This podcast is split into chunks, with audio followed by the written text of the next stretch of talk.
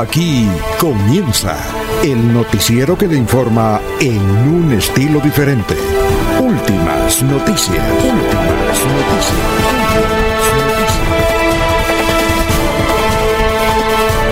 La información analizada por los expertos, sin sesgos, explicada con detalles, sin tanta carreta. Últimas noticias por Radio Melodía, también por Facebook y YouTube Radio Melodía. Director Alfonso Pineda Chaparro.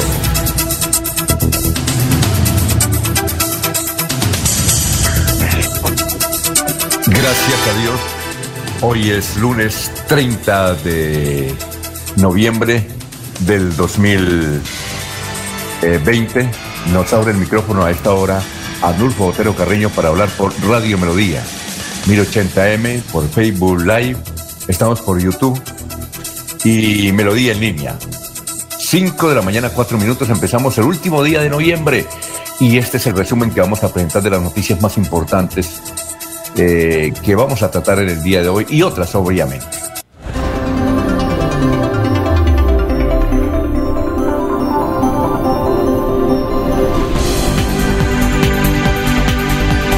La Asamblea de Santander autorizó gestionar millonario préstamo. Eh, estos 150 eh, mil millones van a ser utilizados en obras para Girón, ahí van a remodelar el parque, para Piedecuesta, para Puerto Wilches, para El Socorro, para Pichote y para Matanza. 13 votos. Hubo algunas críticas, pero es un proyecto que se presentó de la gobernación de Santander. Hablaremos de eso. Son las 5 de la mañana, 5 minutos. En una fiesta del barrio La Cumbre eh, se presentó una situación de eh, sicariato este fin de semana. Estaban en la celebración del bautizo de dos pequeños cuando llegó un individuo disparando. Eh, hirió a tres personas, dos mujeres de 18 y 37 años y un niño de 13 años de edad. dice que, dicen que por un ajuste de cuentas porque dentro de la fiesta había un muchacho que acaba de salir de la cárcel y tenía varios pendientes. En un hecho inusual, creo que nunca se había presentado, en la Casa de Mercado de la Concordia se posesionó ante el alcalde de Bucaramanga, Juan Carlos Cárdenas, la nueva mesa directiva del Consejo de Bucaramanga. Eh, asumió a partir, y lo hará de forma efectiva a partir de, de enero próximo, Fabián Oviedo, que es de Cambio Radical, Leonardo Mancilla como vicepresidente y Robin Hernández como segundo vicepresidente. Robin es un joven ingeniero del Partido Liberal. Es de las nuevas figuras del Partido Liberal en Santander. Bien, y varios medios de comunicación presentaron videos de ambulancias que van tras los heridos. Eso ocurrió bajando del aeropuerto. Eh, se presentó el, viernes pasado luego de un accidente de tránsito que dejó herido a un motociclista. Eh, la denuncia la hizo el concejal de Bucaramanga, Jaime Andrés Beltrán, que esparció por las redes el video donde los dueños de las ambulancias o los conductores de las ambulancias se pusieron a pelear entre ellas para ver quién se llevaba el herido. Son las 5 de la mañana, 7 minutos. Fue instalada la Comisión de Reactivación Económica en Bucaramanga. Más de 50 mil puestos de trabajo se perdieron en la pandemia en Santander y por eso va a tener mucho trabajo y mucha, debe tener mucha creatividad esta recién instalada Comisión de Reactivación Económica en Bucaramanga. Eh, indicamos que unos 50 mil empleos se han perdido este año en Santander. Por eso, a través de planes especiales de reactivación, se pretende recuperar los puestos de trabajo aquí en Santander. Eh, esta estrategia de reactivación contempla seis ejes, entre los que se encuentran alivio fiscales, es muy importante, inversión pública, acompañamiento empresarial y un término que esta administración de Bucaramanga ha, ha comenzado a utilizar, BGA Progresa, con iniciativas de inversión y cooperación internacional. 5 de la mañana, 8 minutos. El gobierno nacional recomienda novenas virtuales en Navidad para evitar contagios del COVID-19. El Ministerio de Salud dio unas directrices a los alcaldes, aunque es muy difícil, pero se pueden hacer novenas virtuales de Navidad, así como se están rezando los rosarios virtualmente. Y hay integración no solamente nacional, sino internacional. Y este es un titular de vanguardia que preocupa, ¿no? En Santander se roban energía por 47 mil millones de pesos cada año. 47 mil millones de pesos. Mucha plata, ¿no? Muchísima plata. Gente inescrupulosa que se cuelgan de los que verdaderamente pagan y a veces provocan cortos y a veces hasta incendios, ¿no? Robo de energía de Santander, a mí me parecía que, ha crecido esta cifra, cifra, porque 47 mil millones de pesos es mucha plata. Bien, eh, Medimas está a punto de retirarse de varios departamentos, entre ellos Santander. Aquí en el departamento hay 170 mil afiliados. Eh, un grupo de, de personas y sindicatos elevaron una tutela para, para evitar que Medimas la cerraran, pero esa tutela se perdió y entonces ahora elevaron una acción popular. Sin embargo, ya prácticamente Medimás está yendo y las EPS receptoras son aquí en Santander, Salud, Sanitas, Sura, Famisanar, 9 EPS, Salud Mía, Salud Mía Santanderiana. Esta la creó la Fundación Cardiovascular y Salud Total. Ahí se van a diseminar estas eh, eh, personas, 175 mil que deja Medimás, que además era la más grande aquí de Santander. Bien, son las 5 de la mañana, 10 minutos. Y hay un gran, bueno, escándalo, no diríamos, sí, puede ser una, gran eh, atención por un contrato que se debe adjudicar hoy en audiencia pública de la Corporación de la Defensa de la Meseta. Esta es una obra de mitigación, eh, son unas pantallas, pues para proteger la meseta, son tres obras, valen 18 mil millones de pesos. Bueno, se presentaron varios licitantes, pero lo curioso es que solo dos empresas cumplen con todo lo que exige en las nuevas licitaciones. Y bueno, y lo curioso aquí es que eh, los dos conglomerados están, eh, eh, están con acciones de un ingeniero que se llama Julián Serrano. Eh, son dos empresas que se llaman Mitigación Bucaramanga y Transversal Metropolitana. Y las dos tienen empresas y las empresas son de una sola persona, es decir, Julián Serrano. Eh, aquí hay una controversia de materia ética y jurídica. Eh, Julián Serrano, con toda la empresa, cumplió estrictamente este proceso de 18 mil millones de pesos ha contado con la vigilancia de la Procuraduría, ¿sí? Y de algunas veedurías. Y se cumplió todo. Pero la coincidencia es que todas las empresas que hacen parte de, los, de las dos unidades temporales es de una sola persona, de un joven ingeniero que se llama Julián Serrano. Julián Serrano comenzó a ser conocido en la administración de Luis Francisco Borges porque él ejecutó varias obras, entre ellas eh, el, el intercambiador del mesón de los búcaros, por ejemplo. Bueno, entonces hoy es la audiencia. La parte jurídica, muy bien, se cumplió rigurosamente todo. Pero está, es que él es el dueño de todo y, y legalmente puede quedarse con los 18 mil millones. Claro, con ese contrato. Si no le dan el contrato, él puede demandar porque está cumpliendo normalmente, legalmente. Bueno, eso lo vamos a desarrollar más adelante. A nivel nacional, esta es una buena noticia. Con la iluminación del árbol de Navidad más grande del país y uno de los más altos del mundo, se dio inicio este fin de semana a los alumbrados públicos eh, en las ciudades. En Barranquilla se cumplió esta ceremonia, eh, en parte virtual, pero eh, hubo gentecita con las normas de bioseguridad de todos los barrios allá en Barranquilla.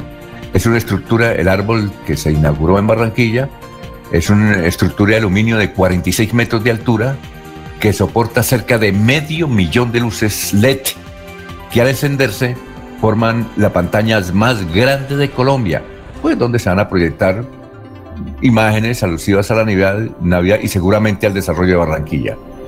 A nivel internacional tenemos eh, la noticia de que Nueva York da marcha atrás y reabrirá escuelas primarias pese al coronavirus. En Nueva York se habían cerrado todas las escuelas primarias, pero ya el alcalde dijo que a partir del 7 de diciembre van todos presencialmente a clases en Nueva York.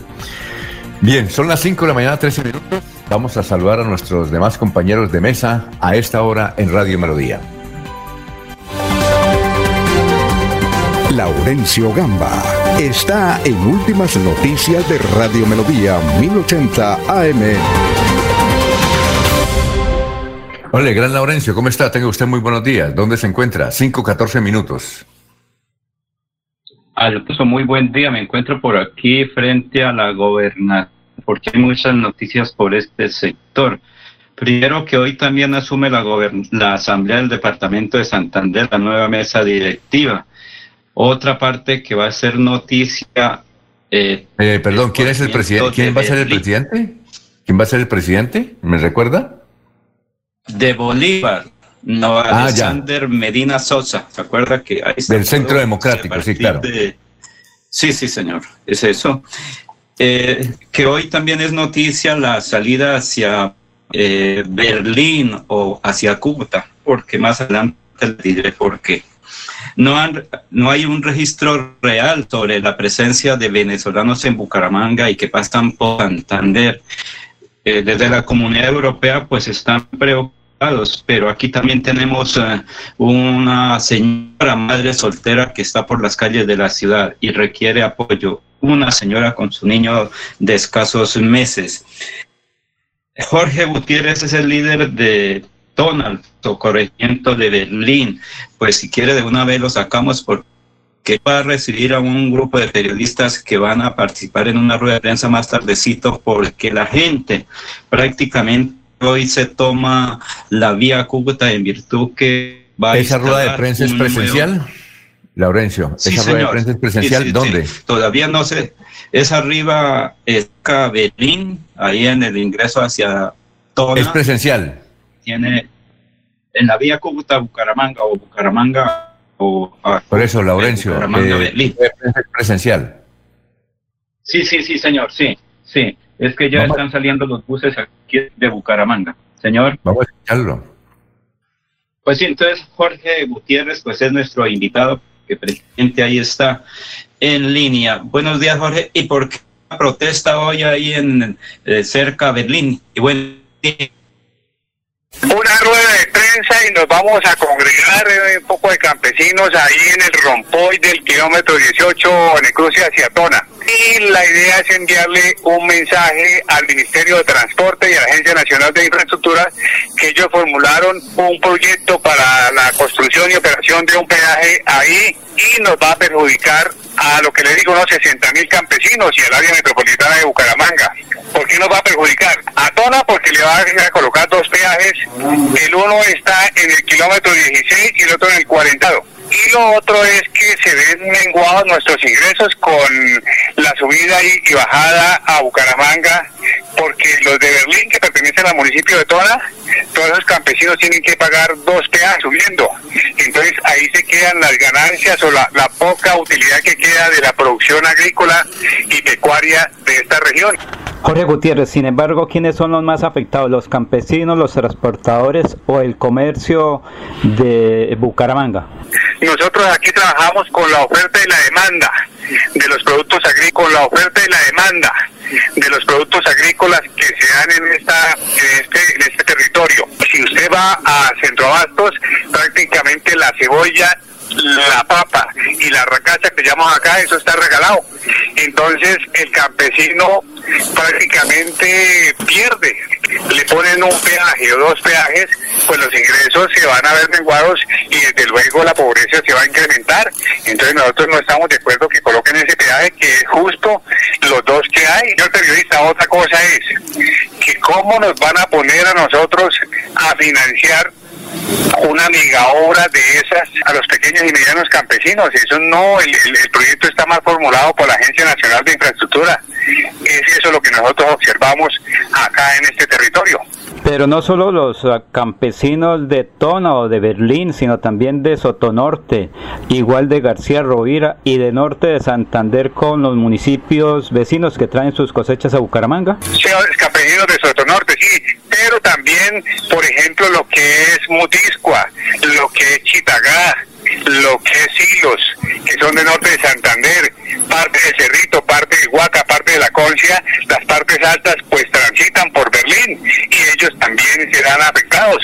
Nosotros toda la producción que sacamos acá va para Bucaramanga, para toda la población y, y surtimos.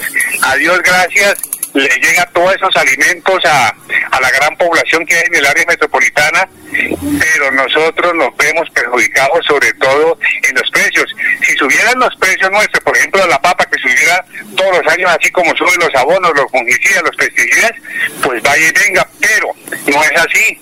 En este momento se ha vendido un bulto de papa amarilla de, de cuatro arrobas, se vende en nueve mil pesos. Si usted hace la cuenta, vale por lo menos cuatro mil el flete. El empaque vale mil quinientos. Una bolsa plástica que el campesino se preocupa por llevar bien presentado el producto a la capital. El obrero que tiene que sacarla de la tierra, lavarla, momentos en que es mejor dejar toda esa producción en el corte donde se produce que sacarla a los centros urbanos. Así es la cuestión. Eh. Muy bien, eh, muchas gracias al señor Gutiérrez por haber estado con nosotros, 5 de la mañana, 20 minutos, y vamos a seguir saludando a los demás compañeros aquí de la mesa de trabajo en Radio Melodía. Enrique Avellaneda está en Últimas Noticias de Radio Melodía 1080 AM. Hola, doctor Julio, tenga usted muy, pero muy buenos días. ¿Cómo se encuentra? Alfonso, muy buen día para usted, para todos los compañeros en la red y por supuesto para toda, toda la amable audiencia de la potente Radio Melodía. Nos encontramos ah, muy bien, por fortuna. Bueno, mañana empieza el primer, el, 1 de diciembre. Mañana empieza diciembre, ¿no? Sí, cómo no. Pasa el tiempo rápido, ¿no? Está, entre un mes estamos partiendo el año, ¿no? Estamos iniciando el, estaremos iniciando el, 2021, Alfonso. Sí, vamos a ver. Bien, eh, doctor Julio, ¿cuál es el, santo de hoy? Hoy, Alfonso, el santoral nos recuerda a, a Andrés, el apóstol, San Andrés, ¿no? Ajá. Eh, eh, el primero de los de los doce apóstoles, es decir, el primero que Jesús eh, acercó y, convirtió pues en, en, uno de sus, de sus apóstoles, ¿no? Tiene esa importancia. Incluso algunos biógrafos, algunos agiógrafos, algunos historiadores de la iglesia dicen que después de San Pedro sigue en importancia Andrés, ¿no? tenía una gran ascendencia dentro de, dentro de Jesús, lo acompañó eh, digamos, los tres años que dura la vida de predicación de, de Jesús, fue testigo de sus tantos milagros, ¿no? Entre otros el de la multiplicación de los panes, porque según los relatos del Evangelio, Andrés es, es, quien lleva al muchacho con los cinco panes que Jesús multiplica. y lo, lo, acompañó en general en todos, en todos los, eh, las, eh, eh, los caminos y en todas las acciones emprendidas por, por Jesús.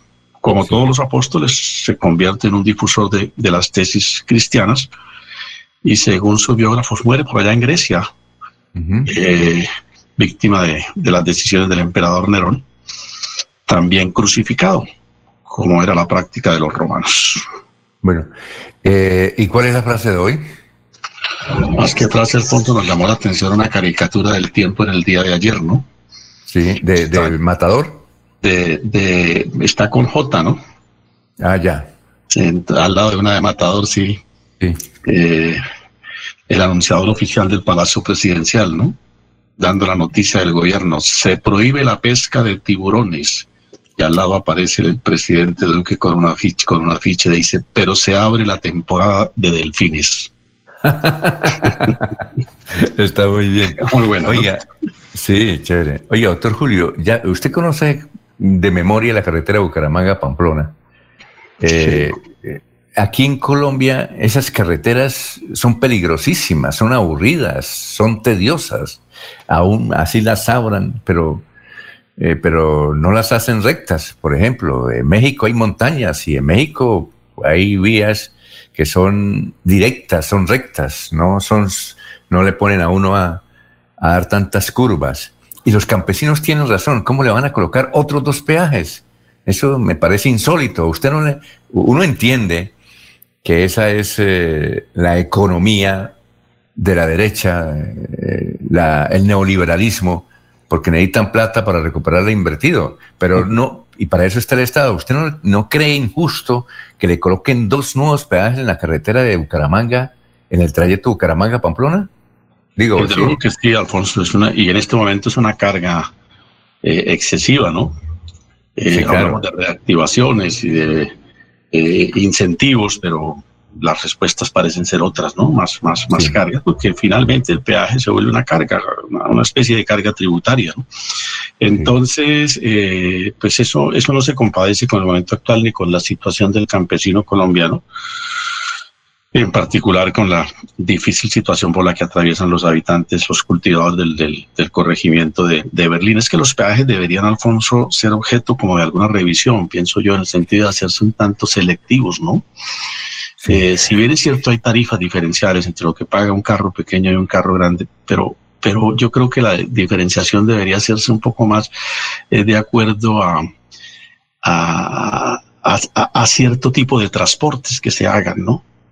A cierto tipo, porque traer, traer eh, el cultivo de la cebolla, que es un cultivo, digamos, que corresponde al sector primario de la economía, que es el sustento de, de miles y miles de campesinos que hay compararlo con las grandes producciones industriales que corresponden a la propiedad de una gran empresa, al monopolio de una gran empresa que no gana en centavos sino en dólares, pues yo creo que esos temas merecen como una especie de revisión para tratar de hacer unos, unos eh, eh, eh, peajes más equitativos, ¿no, Alfonso? Equitativos, no igualitarios, sino equitativos, que es otro concepto totalmente distinto.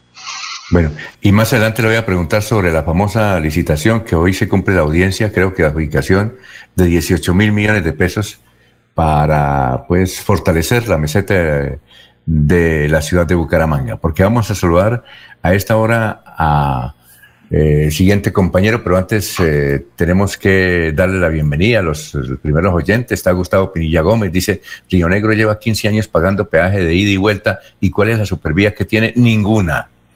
Eh, los campesinos financian las vías pagando peajes para llevar sus productos a Centrobastos para que allá eh, los roben, les pagan lo que les dé la gana. Fabián Toleo Niño, me pareció feo, feo lo del concejal Chumi Castañeda en días pasados en el consejo muy grosero. Eh, saludos y buenos días. Nos saluda don Jairo Macías. Un saludo igualmente para don Ramiro Carvajal de Deportivos Carvajal, que le fue muy bien en esta semana de los descuentos del 30 y el 40% en todos sus almacenes. Deportivos Carvajal. Un saludo para Aníbal Navas Delgado, gerente general de Radio Taxis Libres, que tiene el teléfono 634-2222. Un saludo igualmente para Peligan, para Lino Mosquera, para Juan José Rinconosma, para Benjamín Gutiérrez, Pedrito Galvis, Paulito Monsalve, Walter Vázquez. Y seguimos saludando a nuestros compañeros. Son las 5 de la mañana, 26 minutos. Jorge Caicedo está en Últimas Noticias de Radio Melodía 1080 AM. Hola Jorge, ¿cómo está? Muy, pero muy buenos días. Bienvenido. Don Alfonso, don Alfonso, muy buenos días. Como siempre, feliz de compartir con ustedes ese espacio de últimas noticias y por supuesto de saludar a todos los amigos que nos acompañan en las diferentes señales de Radio Melodía, en YouTube, en Facebook Live y a los amigos del tradicional 1080 AM en sus receptores de radio. Como usted lo dijo, hoy es 30 de noviembre, es el tricentésimo trigésimo quinto día del año, el 335, y ya quedan 31 días de este año 2020. Entramos en la recta final de este año bisiesto. Una cifra, noticia en Santander a esta hora, pues tiene relación con el coronavirus. Santander ya supera las 2.000 muertes por COVID-19, según el Ministerio de Salud en el último reporte del domingo anterior se registraron 16 decesos y así el total de fallecidos llega a 2002. Los más recientes víctimas mortales de la pandemia residían en Bucaramanga, Barranca Bermeja, Concepción, Cimitarra, Florida Blanca, Piedecuesta, San Gil y Socorro. La cifra de muertes de este domingo es la más alta en Santander en los últimos 11 días, ya que el 18 de noviembre pasado se presentaron otros 16 decesos. Sigue siendo alto también el número de nuevos contagios en el departamento. El 29 de noviembre se confirmaron 440 casos positivos y así el promedio diario en los últimos cinco días ha sido de 461,4 contagios. La región llega de esta manera a un total de 52.896 casos del coronavirus. Oye, Jorge, pero parece que la gente no le eh, cada vez le pasa menos bolas al coronavirus. Por ejemplo, ayer estaban las canchas, esas canchas de basquetbol en todas partes. Eh, gente jugando sin tapabocas, normal. En el centro, eh, impresionante. En el cacique, impresionante. aquí en Bogotá, nos contaban ayer eh, que en el centro comercial Santa Fe, que queda al norte, que es muy grande, creo que es uno de los más grandes de Colombia, eso la gente no cabía, era prácticamente arremolinada en los pasillos, entrando, saliendo normal, normal, es decir, mucha gente sin tapabocas. Y parece que es el reflejo de América Latina. Usted ve los canales de televisión, por ejemplo, lo que ocurrió en la Argentina con el sepelio de Diego Maradona. Imagínense, dicen que más de 500 mil personas ahí cerca a la casa presidencial. Lo mismo en Chile, lo mismo en Perú, en, Brasil. Imagine las playas. Eh, todo, todo eso parece que ya se normalizó. ¿Usted no cree, no ha visto, no le da la sensación? No, efectivamente, las personas han, optado por tener un comportamiento apático a lo que eh, requiere o lo que dictan las normas de bioseguridad. Y no solamente, como se dice, que en América Latina o en Bogotá, ¿no? En todos lados. Bucaramanga, usted sabe que tengo la costumbre los domingos de hacer un recorrido en bicicleta por la ciudad y sobre el final de la tarde, dentro del recorrido está pasar por, por el sector de Real de Minas y allí en el Parque de las Cigarras es increíble la cantidad de, de personas reunidas sin guardar ningún tipo de distanciamiento, con el mínimo que hacen es el uso del tapabocas y para ellos es un domingo normal, completamente normal. Pasar por el Parque de las Cigarras un domingo es algo, eh, es increíble ver el, el, el, acostumbrado bazar de los domingos de, de la jornada de descanso de las familias reunidas en el parque eh, allí se, se realiza de, de, la misma manera como en los tiempos en que no teníamos ni idea de, la existencia de esta pandemia. Eh, y no solamente Bucaramanga, en Barranca Bermeja he tenido la oportunidad de, ir un día cualquiera, incluso fin de semana, y también las personas en las calles con el mínimo eh, de cuidado frente al coronavirus. Puerto Wilches también tuve la oportunidad hace poco de estar y allí es igual, es igual, el tapabocas es simplemente un elemento para cumplir con las normas de poder ingresar a una, a, una dependencia pública, a un banco, a una alcaldía, a, pues, eh, a un hospital. Eso solamente ese es el uso que le dan al, al, al, al se, se, vuelve un, elemento de, un accesorio de lujo frente a, lo que debería ser el comportamiento eh, hacia el, COVID-19. Eso es verdad, o sea, hay, hay un comportamiento apático a las normas de bioseguridad y lo que se viene para diciembre me imagino que será peor. Bueno, vamos a una pausita, eh, pero antes eh, vamos a mirar aquí el obituario. En Los Olivos está Marco Aurelio Briseño Pinzón, Juan Evangelista Álvarez Moreno, Paulino Burgos Barajas, Rodolfo Sandoval Jaimes, Rosalba Castro de Parra, Carol Mileivis Sánchez Pedraza. Doctor Julio, ¿conoce a alguien de ellos, los que murieron? Hay unos nombres como aparentemente conocidos. ¿Usted conoce a alguien de esos, doctor Julio? No, Alfonso, no, no, no identifico a ninguna de las. Sí, lo oigo, Alfonso. ¿Me oye? Ah, bueno, eh, no, no conoce a ninguno. Sí, yo lo escucho bien. No, no, no, no recuerdo conocer a ninguno. Bueno, y también están en Los Olivos Avelino Vargas Romero, José del Carmen Casadiego Ortega. Son las 5 de la mañana, 32 minutos. Estamos en Radio Melodía. En IDESAN, administramos eficientemente y oportunamente los recursos a través de convenios con entidades públicas, organismos de cooperación nacional e internacional. Actualmente, trabajamos en la rehabilitación de la malla vial gracias al convenio 1113 de 2016. Así, construimos vías para el progreso y desarrollo sostenible de nuestro departamento. Somos IDESAN, siempre Santander.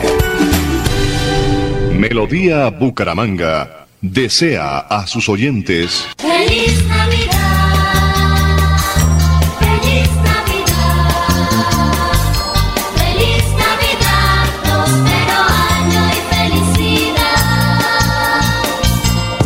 Felicidad! Casa Herrera, el placer de invertir en la bella Mesa de los Santos. Preventa exclusiva para clientes sin comesa del 15 al 30 de noviembre. Más información al 301-643-0011. 301-643-0011. Queremos que disfrutes de un servicio de energía confiable y de calidad.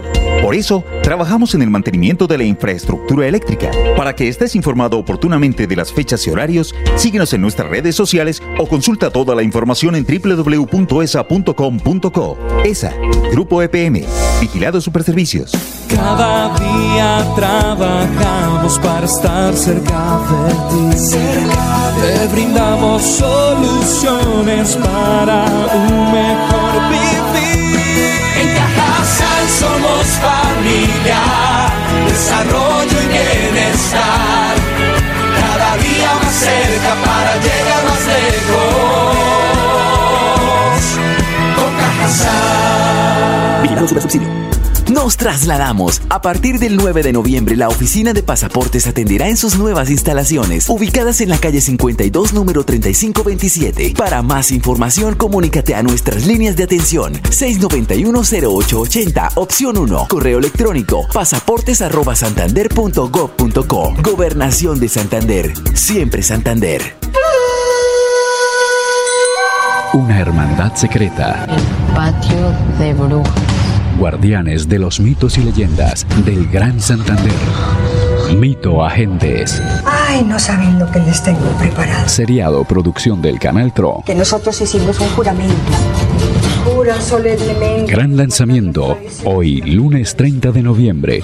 Sí, juro. 9 de la noche. Mito Agentes. Canal TRO. Se va la noche y llega últimas noticias. Todos los días, desde las 5 de la mañana, empezar el día bien informado y con entusiasmo.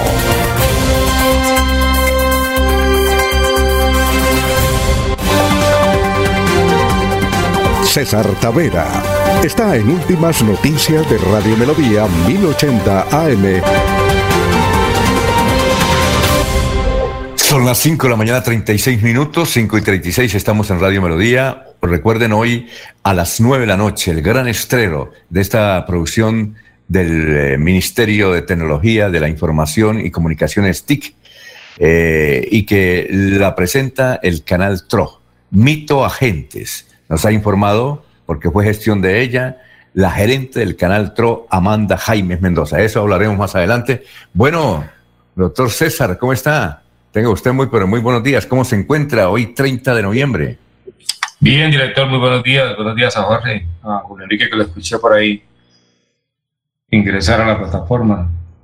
Y a don Laurencio, buenos días y a todos los que escuchas. Bien, director, bien. Ajá. Quería recordar un día como hoy. eh, el- el- el- hoy es 30 de noviembre, pero el, el día 29 se celebró el Día Internacional de la Solidaridad con el Pueblo Palestino. El domingo fue un día dedicado al pueblo palestino, entendiendo que la guerra entre Palestina e Israel se centró a la confrontación porque en 1947 se establecieron eh, otro Estado en, el territorio palestino y, se pensó que podían estar, vivir- convivir los dos estados, pero no.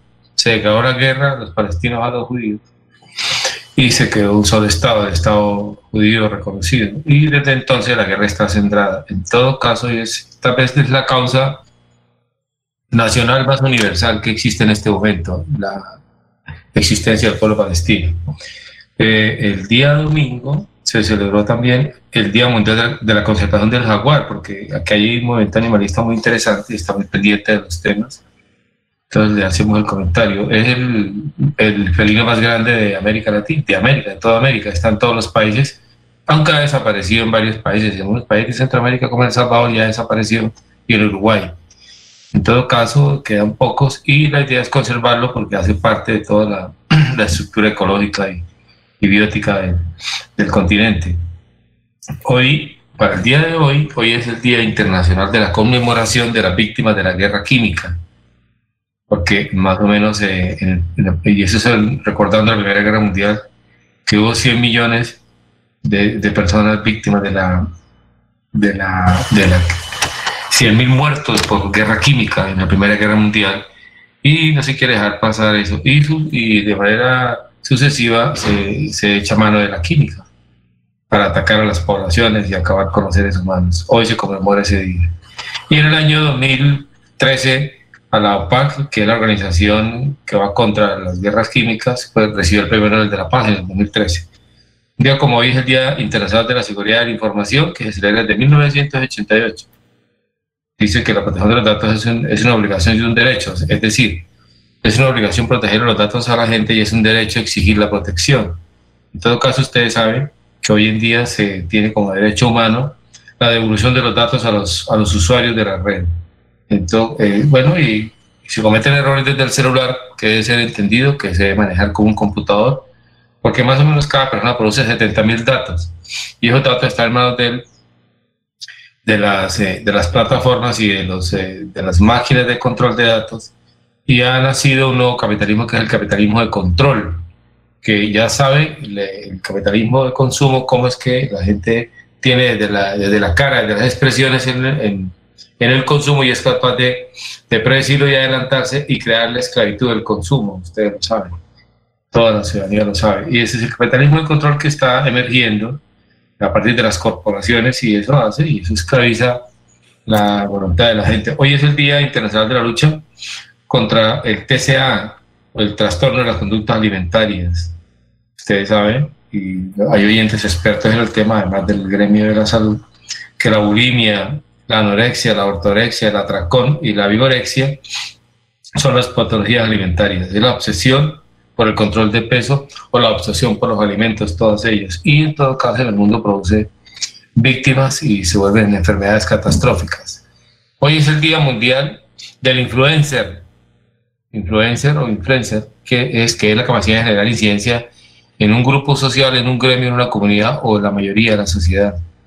El influencer se ha vuelto, es un, digamos, es como la espuma, sube como coco, sube como espuma y cae como coco, pero en todo caso mm, eh, son los que están eh, construyendo y formando opinión de manera, en mi opinión, en mi percepción, es la, la liviandad de la opinión, porque los fake news, las falsas tendencias, eh, el estado emocional, etcétera, etcétera, etcétera, es lo que ha hecho que las redes, que es positivo, tenga su lado negativo.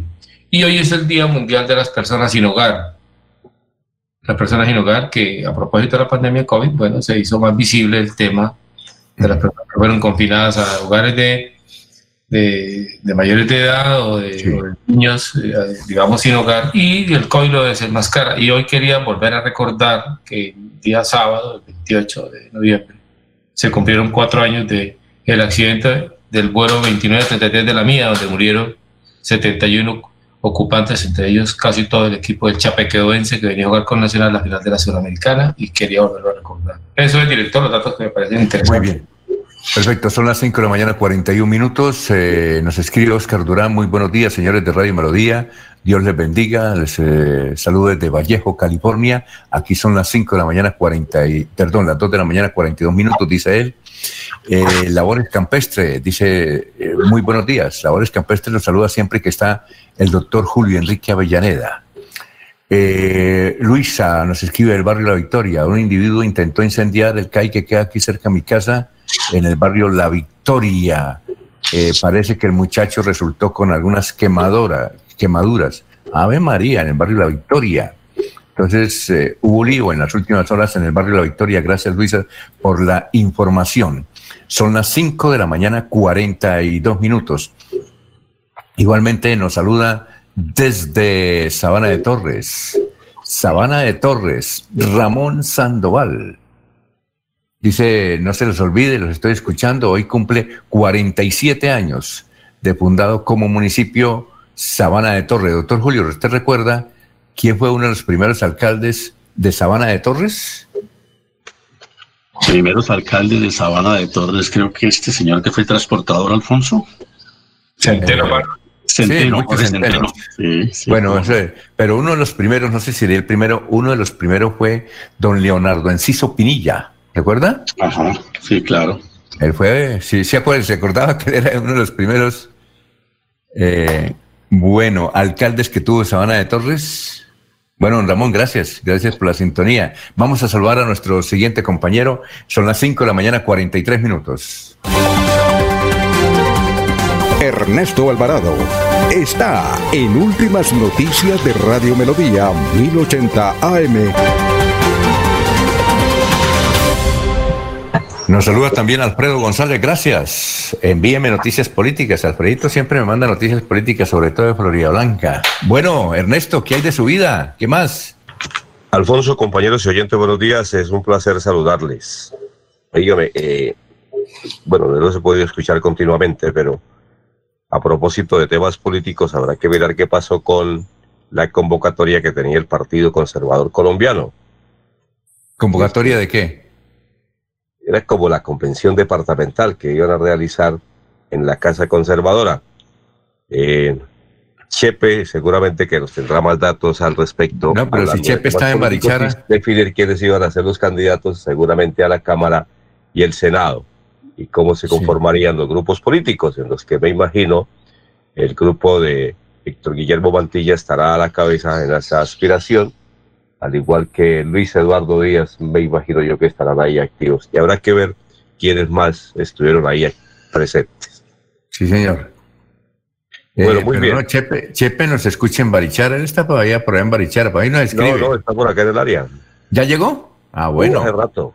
Ya le escribo, a ver qué datos nos da. Escríbale, verá que le va a botar datos. Se me ha olvidado llamarlo porque me quedé Ah, bueno. en, el- en la ciudad y, y me comentó del tema y se me ha olvidado llamarle para que me contara datos. Pero, pero él los tiene todos, estoy completamente seguro.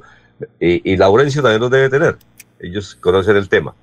Eh, Bueno, eh, casos de COVID en el Departamento de Salud. El Ministerio de Salud reporta 16 fallecidos. El día anterior, 440 casos para un total de 52.896 en el Departamento de Santander. Y por otra parte, escombros, muebles, camas, baños, colchones y residuos como empaques, bolsas y botellas, equivalentes a una tonelada de peso, fueron retirados de los aposentos en Florida Blanca, cuyas aguas conducen a la quebrada La Penitente y atraviesan los sectores de Arrayanes y Flor. No aprendemos, seguimos votando lo que no nos sirve a los ríos y, cobra- y quebradas. Eh, Lady Marcela Tolosa, que es la coordinadora de la gestión ambiental y mitigación del riesgo en Florida Blanca, eh, fue dijo que fue necesario retirar cantidades de residuos con la colaboración de los habitantes, empresas públicas y privadas. Están haciendo un llamado a la comunidad para que quienes residan cerca o lejos de los ríos y quebradas, pues realmente no los voten allí porque cuando viene el invierno causan inconvenientes. Al finalizar la limpieza, eh, se inició el macaneo en estas zonas y se procedió a la siembra de 15 guayacanes amarillos como aporte vegetal para el futuro de esta área. Eh, esto para seguir manteniendo el pulmón en Florida Blanca y conservar el medio ambiente.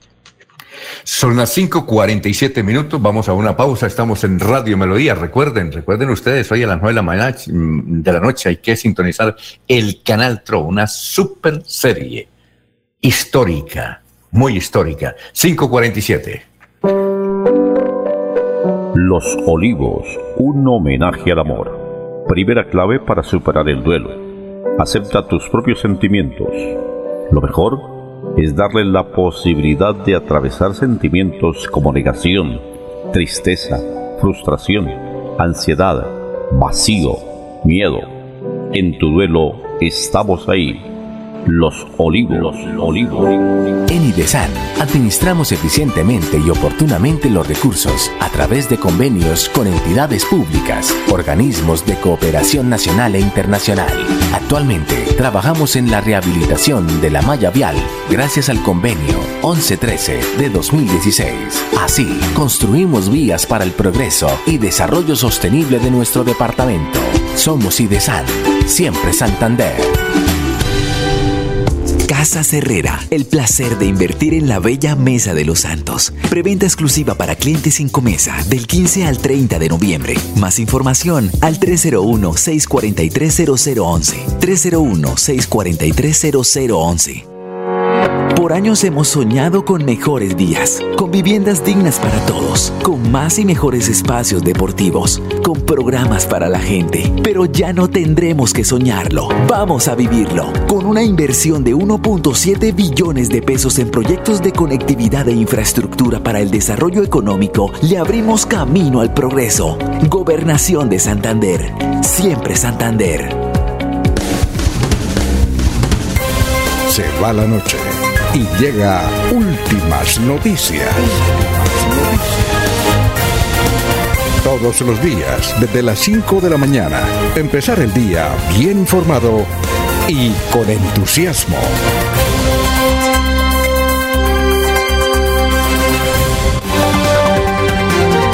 Alfonso Pineda Chaparro está en Últimas Noticias de Radio Melodía 1080 AM.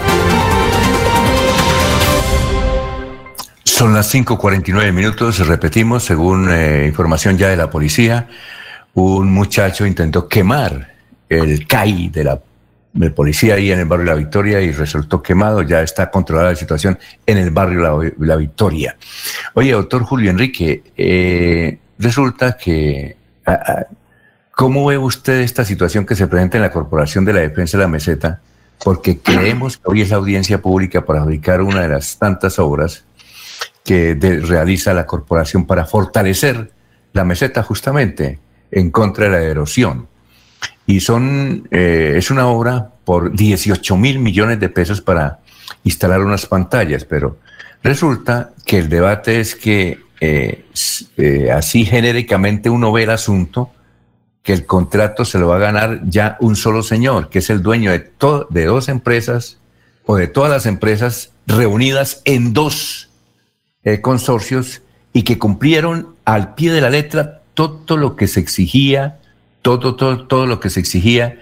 Y pero bueno, y ya por ejemplo, Creomé Bello, el sábado pasado y desde la semana pasada, hace 15 o 20 días, comenzó a decir quién se iba a ganar. Bueno, era fácil saber quién se iba a ganar la licitación o quién se va a ganar la licitación, porque es una sola persona. Eh, eh, eh, desde el punto de vista jurídico, creemos que el señor Julián Serrano, que es el dueño de todas las empresas, va a señalar que él cumplió con todas las normas exigidas por la corporación y por las leyes anticorrupción y todo lo que, tiene la capacidad para realizar la obra. Pero a su vez se ve muy mal ante la opinión pública de que él eh, sea el, el que lleva sus empresas a estar en el primer lugar. Entonces, dos empresas, dos, dos uniones temporales, eh, se están eh, disputando los 18 mil millones de pesos, pero las dos uniones temporales son de él. ¿Usted cómo ve ese panorama? Alfonso, pues eh, como usted lo nota, probablemente en, lo que llamamos esa especie de hermenéutica jurídica, eh, los dos consorcios eh, cuya condición de mayoritario tiene el señor el ingeniero Julián Serrano, eh, probablemente cumplan con las condiciones del pliego de condiciones, ¿no? Y con, digamos, las exigencias eh, formales de carácter legal. Pero por supuesto que sí lo que deja en evidencia es una grave crisis, una nueva, una nueva mm, expresión de la manera imperfecta como aquí se adelantan los procesos de contratación que de tiempo atrás han venido siendo cuestionados por la opinión pública santanderiana. ¿En qué sentido, Alfonso? Tengo entendido que ese es un proceso en donde se crearon unas condiciones para participar tal que restringen, impiden la posibilidad de que haya participación numerosa, prácticamente pliegos con nombre propio. Por eso es que llegamos a finalmente a una situación de esta, de esta naturaleza.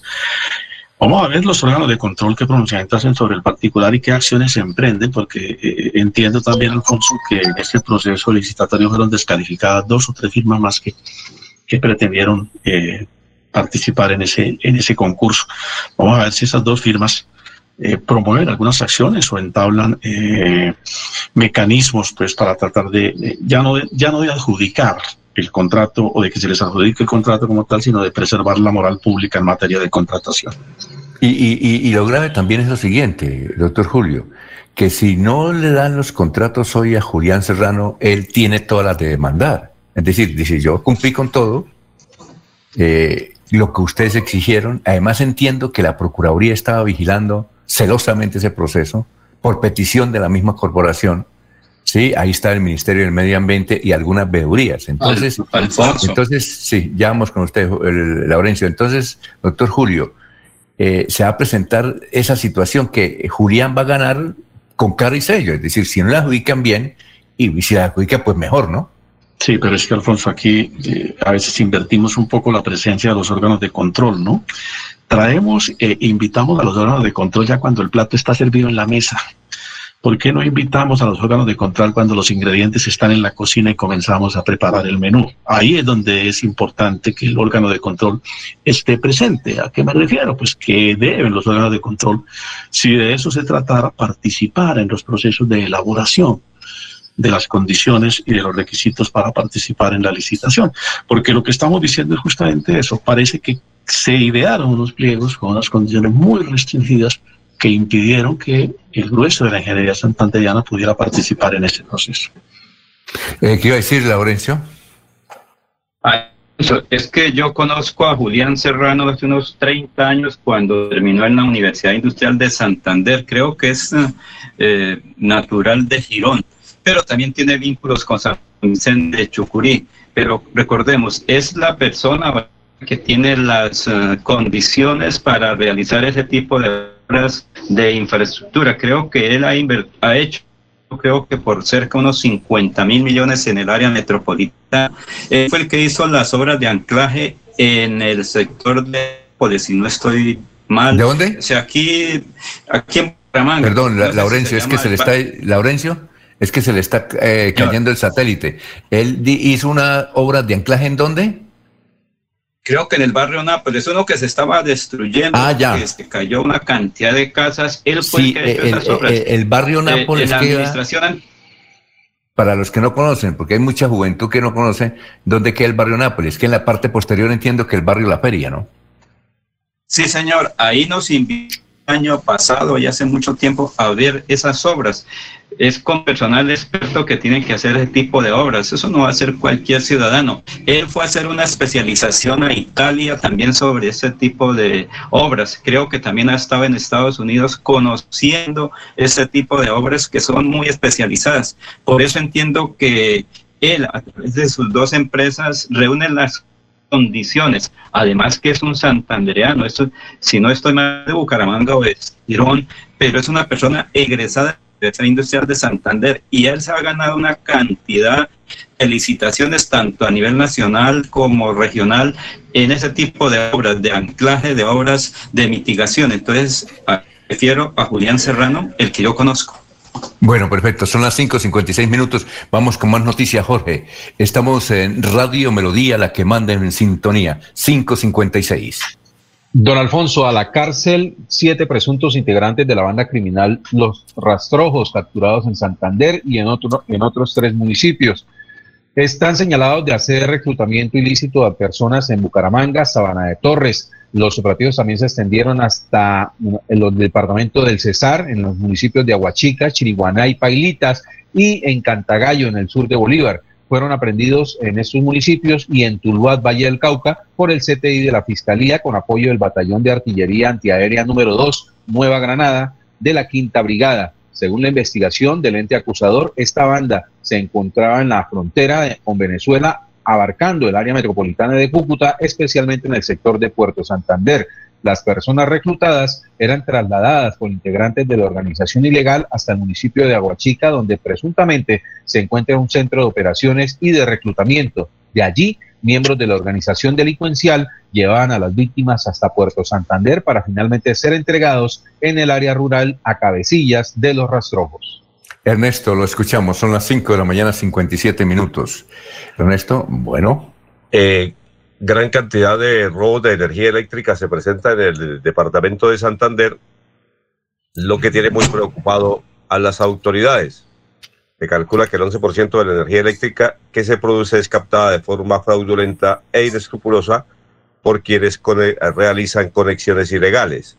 La empresa está manifestando primero por seguridad y segundo para que se eviten inconvenientes que si alguien está cometiendo estas anomalías, por favor denuncien a la línea 123 de la Policía Nacional o a cualquiera de las líneas que tiene la empresa electrificadora de Santander. Eh, realmente las pérdidas dicen que son millonarias. Y por otra Sí, parte, y- a propósito de energía, la empresa electrificadora de Santander está manifestando que este miércoles 2 de diciembre hay trabajos programados de mantenimiento en algunos barrios de Florida Blanca. Esto para garantizar la calidad, continuidad y confiabilidad del servicio de energía en este municipio. Se sus- suspenderá el servicio entre las 7 de la mañana y las 5 de la tarde en los barrios Caldas, Tensa, Zapamanga 1, 2, 3 y sexta etapa de esta localidad. Repito, este 2 de diciembre, corte de energía en Florida Blanca. Oye, Ernesto, hablábamos de cuánto se roban en un año en Santander de energía. Esas cifras que trae, por ejemplo, hoy Vanguardia Liberal son 47 mil millones de pesos. Eso es mucho dinero. Eso es lo que yo leí en Vanguardia. No sé si está, si está equivocado. ¿Usted Sí, también eso es lo que está datos? reportando la empresa de energía. Oiga, 47. 47 mil millones de pesos anuales. Oye, ¿y será que, bueno, utilizando el sentido común, si, si en la economía hay sentido común, en vez- si se están robando 47 mil millones, ¿por qué no hace, haga un programa que valga 5 mil millones entre operarios, entre tecnología, para enfrentar eso? ¿No le parece a usted? Si se están robando 47 mil millones al año, ¿por qué no invierten 5 mil millones? Y se ahorran que 42 mil millones en materia de tecnología y personal dedicado exclusivamente a, a identificar esos focos de, de robo de energía. ¿No le parece, don Ernesto? Ala? Sí, no- normalmente la empresa electrificadora tiene ese programa de detectar a los invasores, pero es que es tan grande y amplio el panorama que es imposible eh, controlarlo. Hay gente que en cualquier lugar se cuelga de la energía y no es fácil detectarlo, dicen los expertos en el tema. Eh, por eso es que piden la colaboración de la ciudadanía, que cuando vean personas extrañas eh, haciendo conexiones, pues reporten tanto a las autoridades a ellos, porque eh, realmente, primero pueden causar un problema a todo el sector, un corte de energía o un incendio. Y segundo, pues el robo de energía que es realmente altísimo. ¿Sabe cuánto vale la multa? Eh, a la persona que sea sorprendida, ¿Cuánto? 416 mil pesos. Esto eh, por modificar o alterar las redes o cualquier instalación de servicio no contemplado. Sí, eh, esos programas Alfonso. existen en la electrificadora, pero lo que pasa es que eh, eh, son genéricos, son programas genéricos, no son programas, pienso yo, ubicados. Es decir, si se, se roban 47 mil, inviertan 5 mil millones en, tecnología y en personal, para que permanentemente, es decir, estén cuidando eso. Me parece a mí. ¿Quién me, quién me habló? Sí, Laurencio, Alfonso, lo que ocurre es que, por ejemplo, un solo ciudadano debe 400 millones de pesos por fraude al suministro de energía. Fluido eléctrico que recibió y no pagó 400 millones, solo un empresario, Alfonso da cuentas. Lo que ocurre es que muchos empresarios se conectan atrás y le roban a la empresa, pero es muy difícil de, de conocer porque, por ejemplo, si usted revisa en su casa, en su apartamento hay una conexión, pero antes del medidor usted llega y se conecta. Claro, es un fraude que no se puede detectar fácilmente porque tendría el operario y revisar. Solamente cuando alguien observa es que se puede denunciar. Así pasa en el- los comercios, en la industria o en las empresas. Se roban la energía y no pagan. Por eso es el alto costo, 47 mil millones de pesos, pero en el Pero yo creo que, sí, yo creo que los ingenieros de la electrificadora de Santander y ellos tendrán eh, mucho conocimiento, tendrán oportunidad de eh, elaborar un plan, porque es que son 47 mil millones de pesos. Bueno, vamos a una pausa, estamos en Radio Melodía, la que manda en sintonía, recuerden hoy, a las 9 de la noche en el canal TRO, para ver esa gran producción. Más adelante, don Oscar Fonseca nos estará hablando de esa extraordinaria producción que tiene hoy el canal TRO eh, para todos los televidentes a nivel nacional e internacional. Sí, es una obra extraordinaria. Muy bien, son las 6 de la mañana, dos minutos. Que el regocijo de esta Navidad aparte de los hombres los odios, los rencores, los afanes belicosos y toda intención malvada y sombría. Radio Melodía desea a todos los colombianos una Navidad alegre en Cristo, como marco de meditación por un mundo mejor.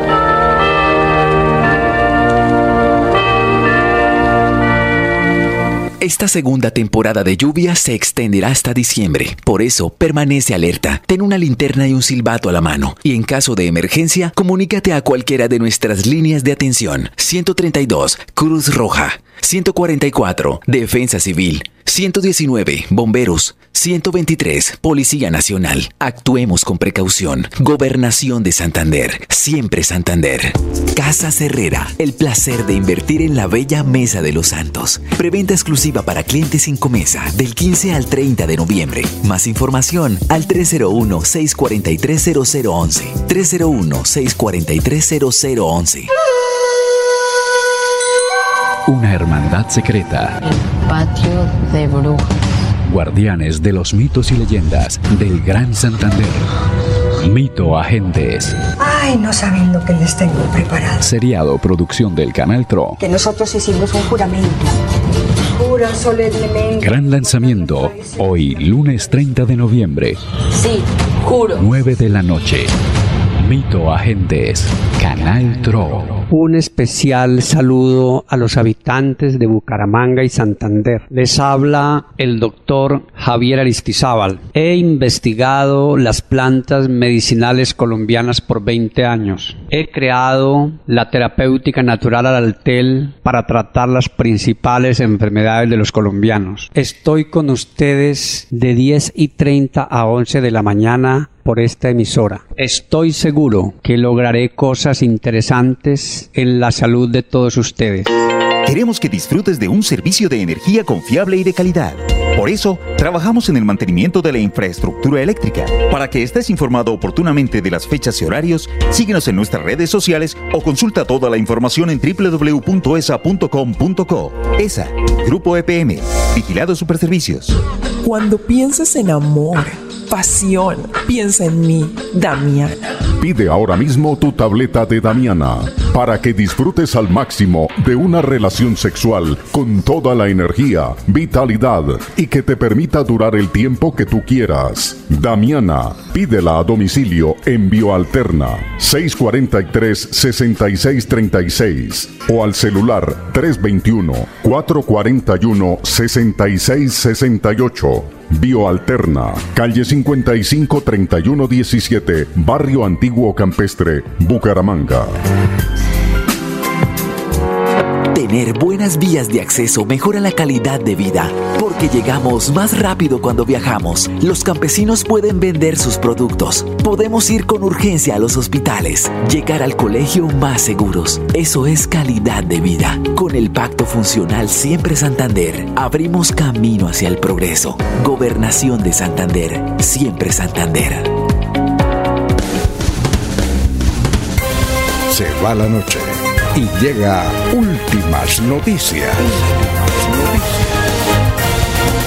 Todos los días, desde las 5 de la mañana, empezar el día bien informado y con entusiasmo.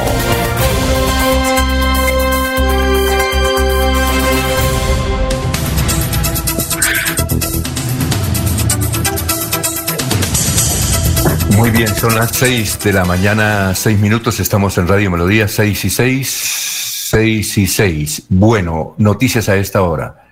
Eh, esta semana va, se inicia el cubrimiento de una ruta aérea nueva entre Bucaramanga y Cali.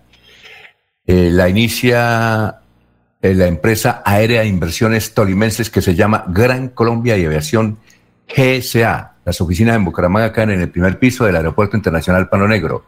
La ciudad de base es Cali, con vuelos a todas las ciudades. Cuenta con aviones Boeing B737-400 con cabinas para el servicio Plus y económico. Noticias, más noticias, don Jorge, a esta hora. Estamos en Radio Melodía. Don Alfonso, en medio de críticas de varios sectores, la Asamblea de Santander aprobó el tercer debate del proyecto de ordenanza 062 en la que autoriza al gobernador Mauricio Aguilar a realizar un préstamo de hasta 150 mil millones de pesos. La Duma aprobó el proyecto con 13 votos positivos para que los recursos se inviertan en obras en municipios como Girón, Piedecuesta, Puerto Wilches, El Socorro, Pinchote, Matanza, entre otros. Eh, será precisamente una de las inversiones estará en el parque principal de Girón, que será remodelado totalmente. Las críticas llegaron por parte de los diputados, de diputados como Óscar San Miguel, quien señaló que los recursos no, no se gestionaron de manera adecuada, ya que solamente el 7% fue destinado a la salud y no se dio prioridad como se debía.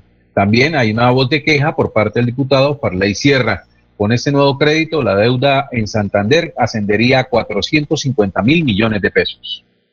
Muy bien, Ernesto, lo escuchamos. Seis de la mañana, ocho minutos. Seis y ocho.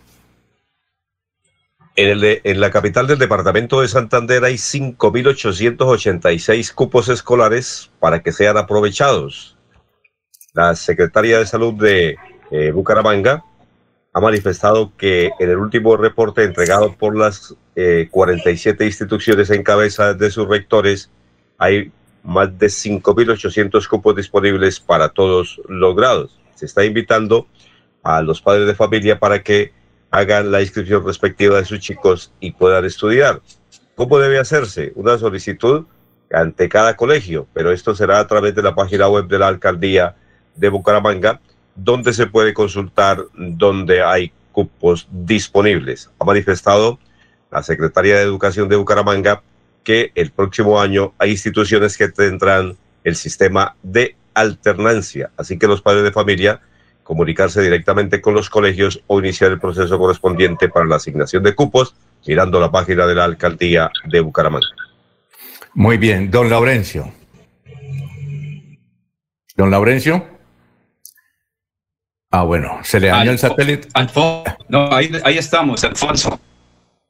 Es que el gobernador de Santander en sus visitas a los municipios ha dado importante noticia. La última es de Los Santos, donde el ha dicho que se va a apoyar para terminar el acueducto del Chicamocha, igualmente la terminación del hospital y otras obras importantes. Precisamente el gobernador de Santander, doctor Mauricio Aguilar Hurtado, el alcalde y la gente de San se refieren a estos hechos de vital importancia para un sector de como la Mesa de los Santos.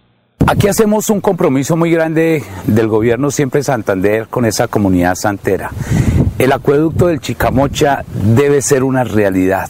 Este gobierno se compromete a culminar esta gran obra para el beneficio de nuestros habitantes, de nuestras familias campesinas, para poderles garantizar este preciado líquido.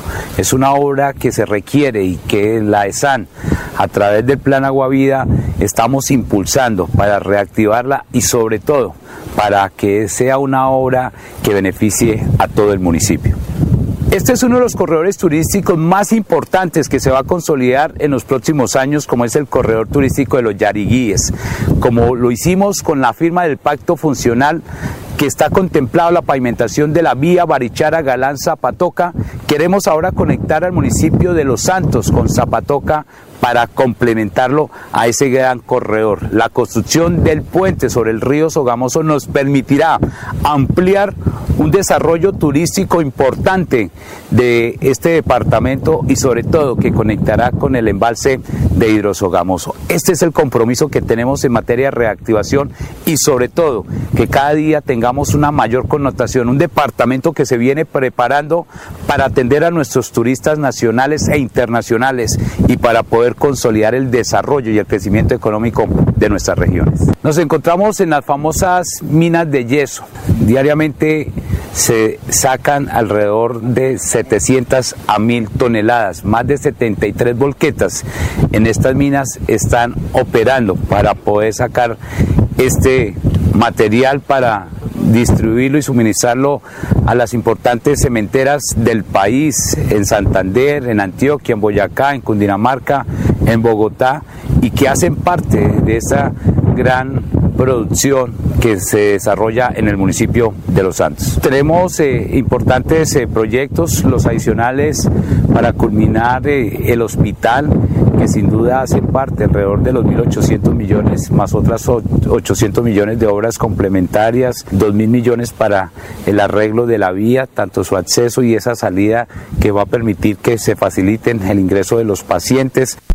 ¿Y qué dice el alcalde de Los Santos, Luis Bernardo? Nos sentimos muy agradecidos con el doctor Mauricio Aguilar, primero que todo. El doctor Mauricio se comprometió con la terminación de las obras que están inconclusas para no dejar elefantes blancos en nuestro municipio. Tiene en este momento la empresa de servicios públicos de Santander, ESAN. Ese es el compromiso más importante que el gobernador se comprometió a entregarnos no solo la primera fase del acueducto, sino la segunda fase del acueducto regional de Chicamocha. ¿Y qué dice la gerente de la empresa de acueductos de Santander, Nora Cristina Flores Barrera?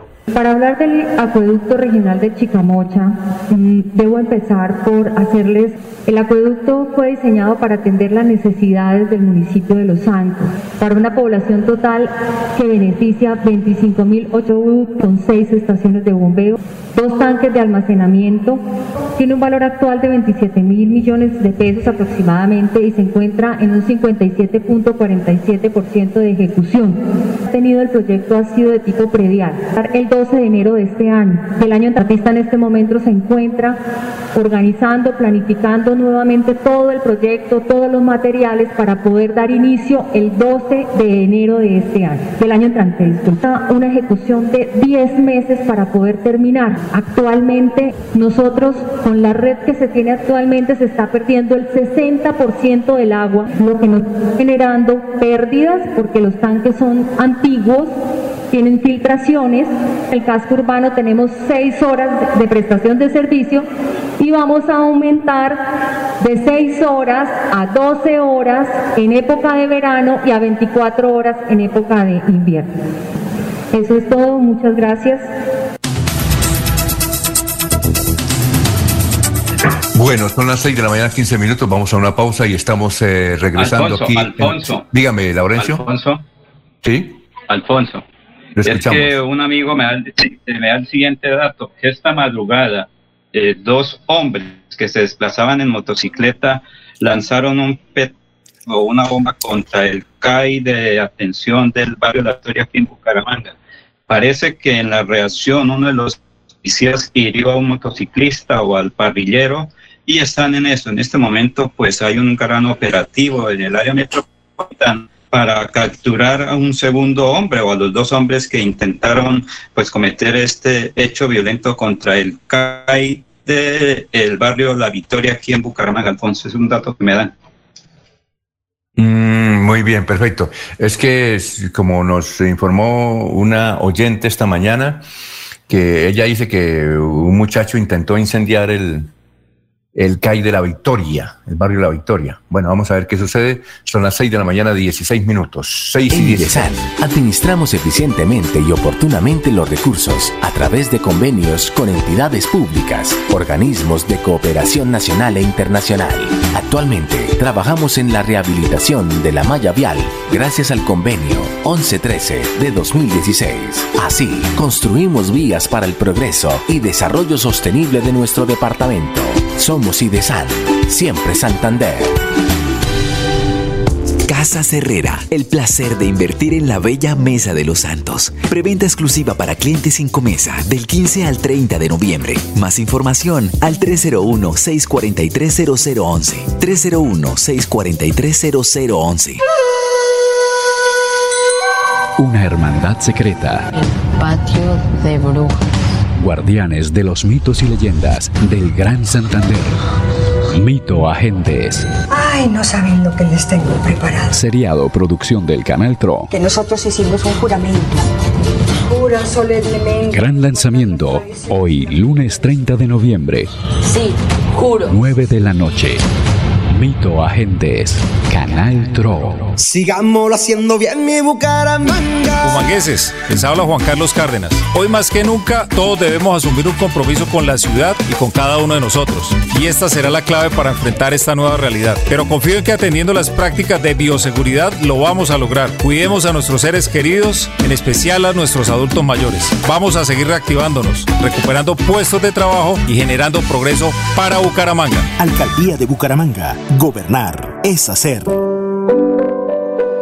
Los Olivos, un homenaje al amor. Segunda clave para superar el duelo. Rodéate de personas que te apoyan. Habla de tus sentimientos. Socializa y busca compañía de tu círculo social más cercana. No te encierres. En tu duelo estamos ahí. Los Olivos. Los Olivos. Con 14 fuentes hídricas, Santander posee una gran riqueza natural. Con el plan Agua Vida queremos llevar esta riqueza a todos los hogares santandereanos, trayendo más agua potable a más familias. Porque donde hay agua, hay vida. Santander, Tesoro Azul de Colombia. Gobernación de Santander. Siempre Santander.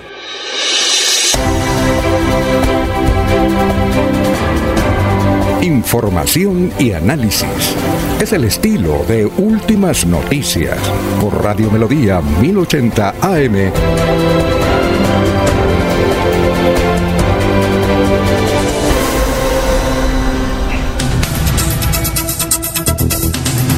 Muy bien, son las 6 de la mañana, 18 minutos.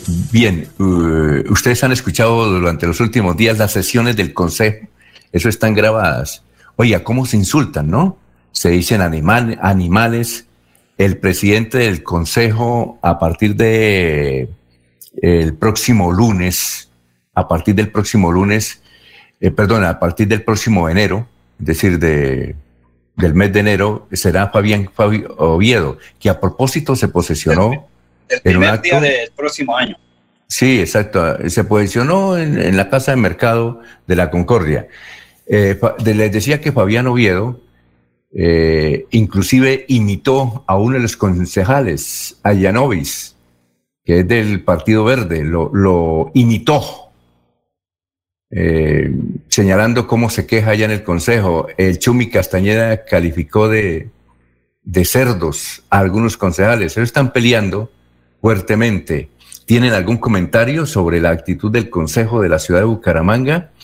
Que cada vez que hay una sesión y están grabadas, ahí en YouTube las pueden eh, observar y escuchar, se presentan unas peleas increíbles. Y eso que es virtual. ¿Tienen algún comentario? ¿El doctor Julio tiene algún comentario sobre el desarrollo del Consejo de la ciudad de Bucaramanga? Doctor Julio de Buen. Doctor Julio. Jorge, ¿tiene algún comentario? No, don Alfonso. Son las 6 y 20.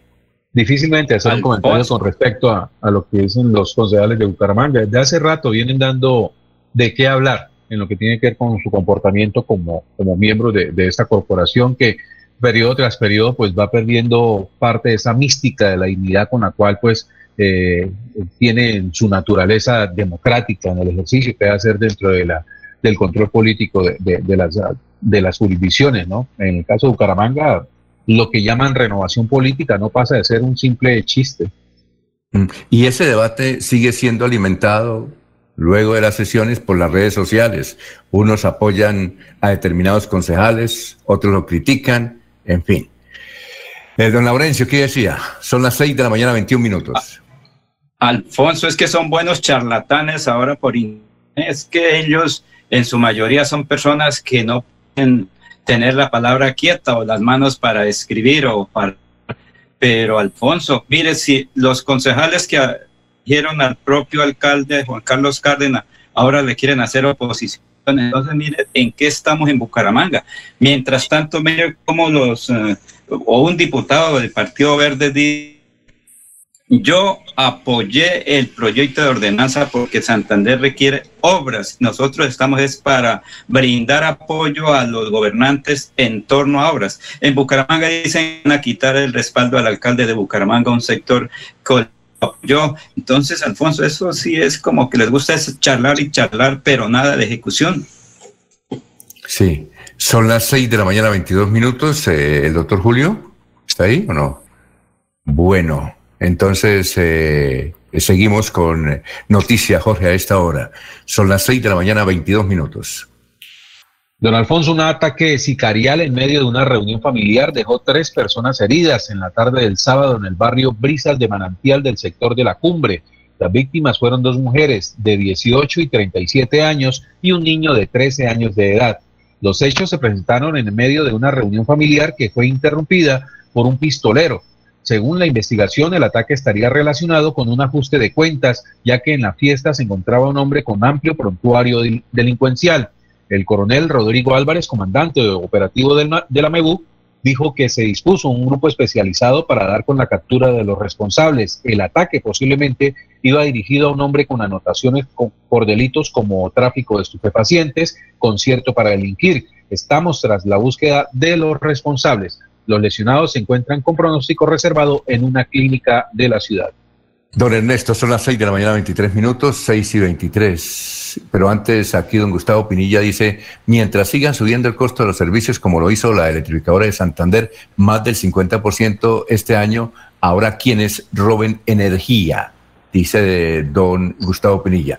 Eh, Ernesto, lo escuchamos. A propósito de Gustavo, el alcalde de Girón, Carlos Román, ha presentado ante los honorables diputados del departamento de Santander el proyecto de remodelación del parque principal de esta localidad. Eh, dice el alcalde que quiere un parque nuevo, un parque llamativo, porque Girón es una ciudad netamente turística y manifiesta que será un sueño que pronto será realidad gracias al apoyo del gobernador y la asamblea del departamento de Santander. Creemos que ese parque de Girón necesita mejoras y que se necesita para que la gente que lo viene, que visita esta localidad, de diferentes regiones del país y del mundo encuentre alegría y satisfacción. Algunos no están de acuerdo con que este proyecto se encamine o se haga, pero pienso o creo que Girón está necesitando de un parque nuevo. Muy bien. Oiga, Laurencio, usted decía de lo del CAI del barrio La Victoria. Eh, entiendo que ya hay un capturado. Nos informan acá que hay uno de los capturados, de los que intentó incendiar el CAI. ¿Usted tenía ese dato? Alfonso, es que lanzaron una bomba hacia el exterior del CAI, unos eh, hombres que se desplazaban en una motocicleta, el parrillero parece que fue, eso se llama hecho violento o atentado terrorista según la seguridad, o sea, es un hecho lamentable que se está dando aquí en Bucaramanga. Pero usted alcanzó a eh, decir que hay, usted alcanzó a decir que hay un capturado. Al parecer, sin embargo, la policía. Sí, no, ya, ya confirman que hay un capturado, hay una persona capturada. Nos ha informado la policía que hay un capturado. Entonces dice que hay otro por capturar, dice usted que son dos. Dos. Sí, están mirando a ver qué tipo de personas son. Alfonso. Lo escucho. La comunidad europea y Venezuela, una mujer madre soltera en las calles de Bucaramanga. Qué bueno sería que los concejales de Bucaramanga fueran a Europa a conocer cómo se trabaja allí en función a la comunidad internacional. Mire lo que está pasando con Venezuela. Uno se preocupa cómo cantidad de gente pasa por estas vías, de, ingresan a Bucaramanga, muchos de ellos se quedan y no hay, digamos, Alfonso, que listas oficiales, datos oficiales, cuánta gente de Venezuela está aquí en Bucaramanga o están pasando. Es lamentable ver que mamás, sus niños, sus hijos eh, menores de edad lo llevan. Pero escuchemos este informe precisamente con, una persona de la Comunidad Europea y esta señora que pide que le apoyemos aquí en Bucaramanga. Si ahora mismo nosotros nos quedáramos sin electricidad, en una hora morirían todos los pacientes que están en cuidados intensivos. En 15 horas nos quedaríamos sin insulina. En 20 horas dejaría de salir agua del grifo. En un día se estropearía la comida que está en las neveras. En dos días morirían los bebés que están en unidades de neonatos. En tres días el agua que tuviéramos almacenada dejaría de ser potable y a partir del quinto día morirían los pacientes que necesitan diálisis. Sería una enorme catástrofe. Pues bien, esto es lo que está sucediendo en Venezuela. Más de 100 horas sin electricidad. El pueblo venezolano está indefenso ante el hambre, ante la sed, ante la falta de medicinas, ante los malvados que recorren el país armados sembrando el terror, ante la falta de una moneda nacional. Eh, Nicolás Maduro se ha convertido en la metáfora de la muerte en Venezuela y su régimen en la muerte misma. No pueden resolver los problemas aquellos que los han creado, no pueden resolver los problemas aquellos que no los ven. La Unión Europea debe persistir en la exigencia de liberación de todos los presos políticos, empezando por Luis Carlos Díaz, un español que hoy ha desaparecido por cumplir con su trabajo de periodista. La Unión Europea debe aumentar la lista de sancionados y debe aumentar la lista de sanciones. Es indignante ver a los hijos de los generales de fiesta en Madrid mientras el pueblo agoniza en el barro. La Unión Europea debe respaldar cualquier decisión para tirar al tirano que adopte Juan Guaidó o la Asamblea Nacional. La imagen de los telediarios de hoy es el pueblo de Caracas bajando al río a recoger aguas fecales para beberlas. ¿Podemos permanecer impasibles? ¿Qué hace ante eso el célebre grupo de contacto?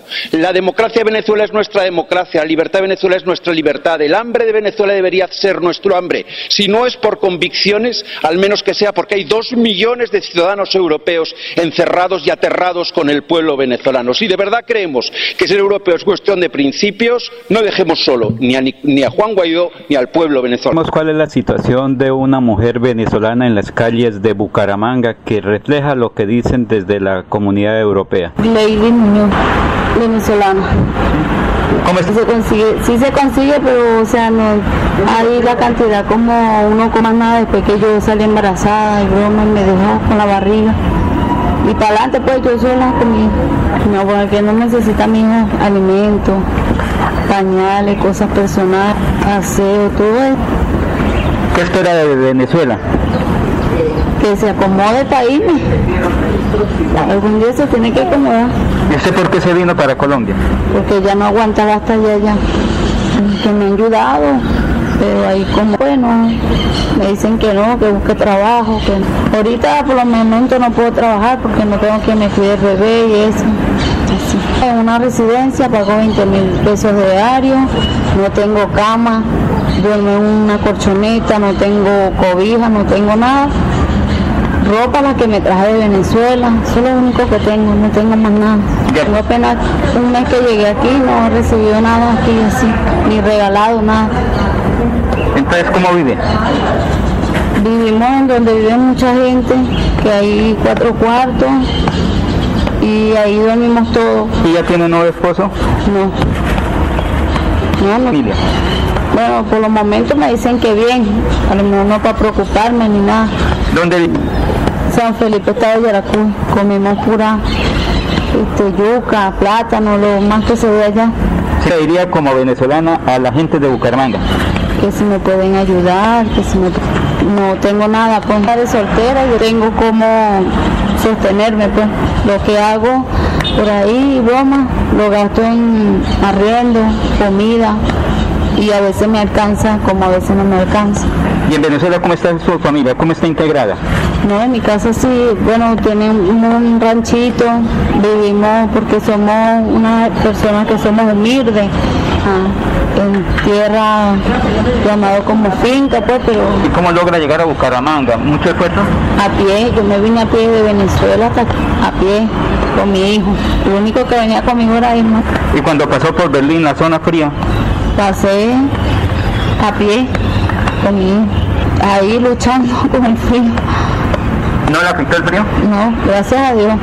Que no le a Dios que me diera vida y salud para llegar más rápido. Entonces, los mismos venezolanos hacían y cosas y yo me paraba en cada lado y me daba. ¿Cómo espera que sea el futuro de su nación, Venezuela? Que se acomode, para yo irme. Acomodarse Venezuela yo me voy. Esa es mi tierra y yo no cambio mi tierra por más nada. Mi familia, mi hijo. Pues, de Venezuela. ¿Y qué le diría a los colombianos? Que la traten bien a Una mano, bueno, y que me ayuden. Si pueden, pues, instalar cáncer. Muy amable por estar aquí en Radio Melodía. No tengo teléfono, no tengo nada. En San Geraldo, calle 56, de Bucaramanga. Ya le pueden llegar si alguien quiere ayudarla. Sí, ahí, pueden llegar ahí. Muy amable por estar aquí en Radio Melodía. Sí, de verdad. Que Dios le ayude para que me ayude.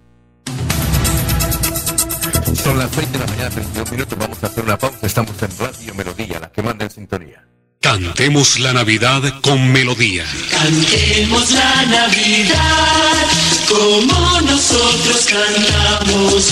El regalo de que esta Navidad celebramos. Cantemos una canción del amor que nos ha unido y demos gracias al cielo que ese amor ha renacido. Melodía, la radio líder de Colombia.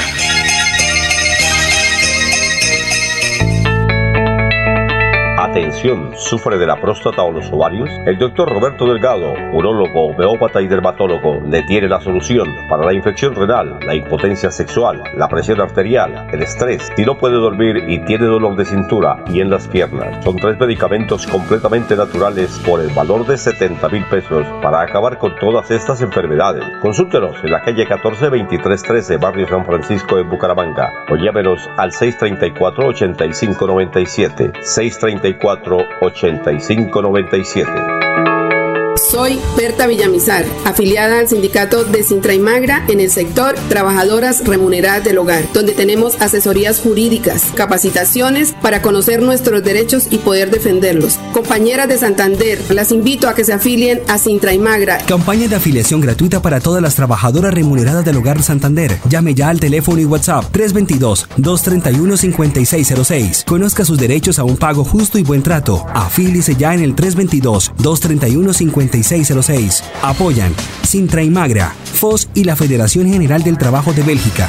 Casa Herrera, el placer de invertir en la bella Mesa de los Santos. Preventa exclusiva para clientes sin comesa del 15 al 30 de noviembre. Más información al 301-643-0011. 301-643-0011. Queremos que disfrutes de un servicio de energía confiable y de calidad.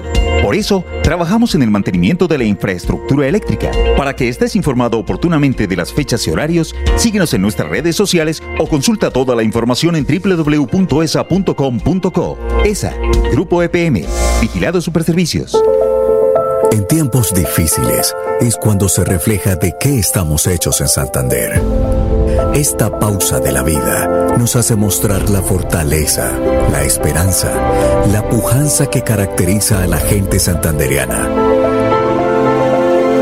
En medio del silencio, la distancia y la prevención, en Cajazán, seguimos transformándonos para lograr estar cada día más cerca, para llegar más lejos. Hemos querido seguir en contacto contigo, desde casa, en familia. Los invitamos a sintonizar el espacio Hablando con el Abogado, de lunes a viernes en el horario de las 7 y 30 de la mañana. Un programa que le informará y le ayudará a solucionar sus problemas jurídicos, con la dirección del doctor Iván Darío Calderón, abogado egresado de la Universidad Industrial de Santander con especialización en Derecho Comercial, por Melodía, la que manda en sintonía. Amigos, les cuento que mi clase Mi Parche es una estrategia educativa diseñada por el gobernador de Santander, Mauricio Aguilar. Aquí en este espacio usted puede aprender con las asignaturas como matemáticas, inglés, naturales, sociales y familia de escuela. No se lo pierda todos los días a las 10 en punto de la mañana a través del canal del Gran Santander.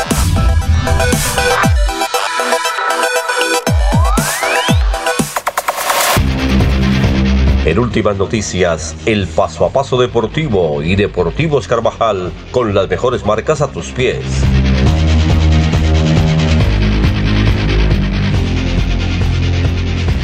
Bueno, gran eh, Ernesto. Noticias deportivas a esta hora. El Atlético Bucaramanga, que durante el fin de semana ganó su compromiso frente a Alianza Petrolera tres goles por dos en el marco de la liguilla, tendrá su próximo compromiso el día de mañana cuando enfrente al representativo de Jaguares. Esto en el estadio Jaraguay. El partido será a las 8 de la noche y será transmitido por el canal WIN. De ganar Bucaramanga, eh, conseguiría el paso a la siguiente ronda. Y el técnico Sanguinetti está manifestando que él vino fue por un cupo internacional. Miraremos a ver qué pasa. Muy bien, vamos a la primera pausa de, de, Deportivos Carvajal, paso a paso deportivo, son las 6 y 37. En Deportivos Carvajal con las mejores marcas a tus pies. Deportivos Carvajal, la tienda número uno de Bucaramanga, en el centro comercial Cañaveral, Cacique, Cabecera, La Isla y el outlet de la calle 36 con 26 en Bucaramanga. Deportivos Carvajal con las mejores marcas a tus pies. Bueno, don Ernesto.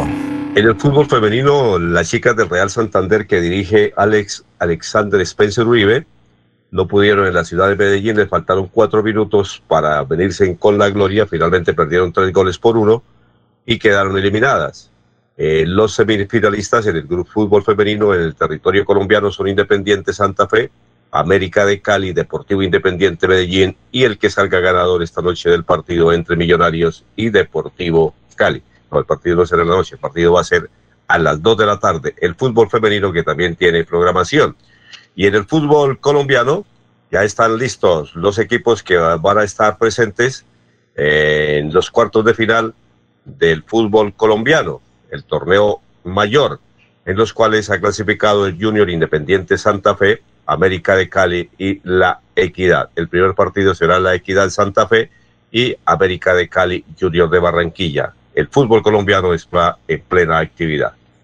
Muy bien. Vamos a hacer otra pausa aquí en Radio Melodía, son las 6 y 38. En Deportivos Carvajal con las mejores marcas a tus pies. Deportivos Carvajal, la tienda número uno de Bucaramanga, en el centro comercial Cañaveral, Cacique, Cabecera, La Isla y el outlet de la calle 36 con 26 en Bucaramanga. Deportivos Carvajal con las mejores marcas a tus pies. Muy bien, y eh, respecto a Maradona, hay dos circunstancias. Eh, eh, se inició una investigación para saber qué, qué ocurrió con la muerte, si hubo alguna circunstancia de las que se ha mencionado diferente, que no fue por muerte natural. Eso por otro lado. Y están planteando, hoy dicen los periódicos argentinos, de crear el Día de Maradona en, y ser festivo cada 25 de noviembre. Y además eh, eso está por aprobarse y será el Congreso de la, República eh, que determine si habrá Día Nacional de Maradona el 25, cada 25 de noviembre. Lo que sí ya está aprobado es que se va a construir una estatua eh, de Diego Armando Maradona, de Diego Armando, no es no busto y no estatua de Diego Armando Maradona en el aeropuerto de Seiza, ahí de Buenos Aires. ¿Cómo le parece, don Ernesto? No, pues eso estaba eh, cantado prácticamente. Maradona, es un ídolo en Argentina y muchas partes del mundo. Eh, el médico Leopoldo Duque eh, se defiende y ha manifestado que no hay ningún error sobre una investigación que está en su contra por homicidio culposo. las hijas de Maradona dicen que no están contentas con el, el actuar del médico y las autoridades allí incluso ya allanaron la vivienda y el consultorio de este médico, Leopoldo Luque. Muy bien. Bueno, ha sido la sección deportiva de Radio eh, Melodía. ¿Qué iba a decir, Ernesto? Ernesto? Déjeme terminar diciéndole dos cosas. Una que ha publicado Jorge y que realmente es muy importante, pero otra que también es interesante para el deporte santanderiano. Se están cumpliendo eh, las finales del baloncesto femenino en la ciudad de Medellín el equipo de Inder Santander anoche le ganó al equipo local, eh, perdón, ayer le ganó al equipo local y hoy tiene su eh, próximo partido. De ganar hoy se traerían el título en la ciudad de Medellín. El compromiso está pactado para las 7 de la noche. Y no podemos dejar pasar eh, el tema de el hombre del deporte en el departamento de Santander, que siempre ha estado muy atento, el joven galán, que logró un importantísimo triunfo en Lima, Perú. Eh, hay que manifestar que este hombre que ha venido haciendo las cosas bien se coronó campeón del Challenger de Lima, Daniel Galán. Le ganó 6-1, 3-6 y 6-3 al argentino Tiago Tirante. Felicitaciones para Daniel Gala. Que, que sí, se nos iba a olvidar la mejor noticia, ¿no? Sí, claro. Esa es la, esa es la noticia. Muy bien. Bueno, eh, son las 6 y 41. Ha sido la sección de Deportivo Carvajal. En últimas noticias, el paso a paso deportivo y Deportivos Carvajal con las mejores marcas a tus pies. Bueno, tenemos comunicación a esta hora con eh, Oscar Fonseca, el gran productor de televisión, que nos tiene una buena noticia. Oscar, ¿cuál es la buena noticia para todos los televidentes santanderianos? Bueno, don Alfonso, un saludo a usted, a la mesa de trabajo y por supuesto a todos los oyentes de Radio Melodía. Efectivamente, hoy tenemos el lanzamiento de Mito Agentes, una serie eh, que se realizó para el Canal Pro con fondos del Ministerio de las Comunicaciones, MINTIC, y que eh, inicia hoy. El tema son los mitos, leyendas del Gran Santander. Ah, bueno, perfecto. ¿En qué, en qué consiste esa, esa obra que empieza a emitirse hoy a las nueve de la noche por el canal Tro? Bueno, son los mitos y leyendas que tenemos acá. Por ejemplo, eh, Antón García de, de Ocaña, el mito de la Llorona, el mito de la Patasola, el mito del Silbón. Son uh, para rescatar esa tradición oral que nuestros abuelos nos han contado de generación en generación. Entonces, con los actores nacionales Carlos Hurtado, eh, Mariluz Barrera y eh, otro grupo de actores eh, santanderianos, pues vamos a estar a partir de las nueve de la noche eh, contando que, cuál es la historia de La Llorona, cuál es la historia de Antón García aquí en nuestra región. Muy bien, perfecto. ¿Y esa de la de, de esta noche qué consiste? ¿Usted tiene más o menos eh, eh, la orientación de esta hora, la de hoy? Eh, sí, esta noche es sobre Patio de Brujas. Eh, todo lo que sucede en Patio de Brujas, nosotros los ciclistas que vamos y decimos Patio de Brujas, pero nunca sabíamos exactamente por qué le decían Patio de Brujas. Hoy se efectivamente se cuenta todo lo que pasó, lo que asustaban, las brujas y esa parte. Este, dirigida por el santanderiano John Agudelo y eh, gracias obviamente a los recursos que eh, gestionó la doctora Amanda Jaimes, hemos podido hacer esta serie que es formato cine, eh, donde participaron más de 80 personas en su realización y que bueno, es un orgullo para nuestro departamento por haber hecho una, una serie de este estilo. Bueno, eh, ¿y dónde quedaba ese, ese lugar de las brujas? ¿O ¿Dónde Eh, queda? Patio Pues? Brujas. En Girón, ¿Cómo? Patio Brujas, en Girón, Patio de Brujas, subiendo por donde los sembrados de piña hacia arriba antes de llegar a Acapulco. Ah, muy bien. ¿Y ¿A usted le ha parecido alguna bruja por allá o no? ¿Usted qué va? ¿Ah?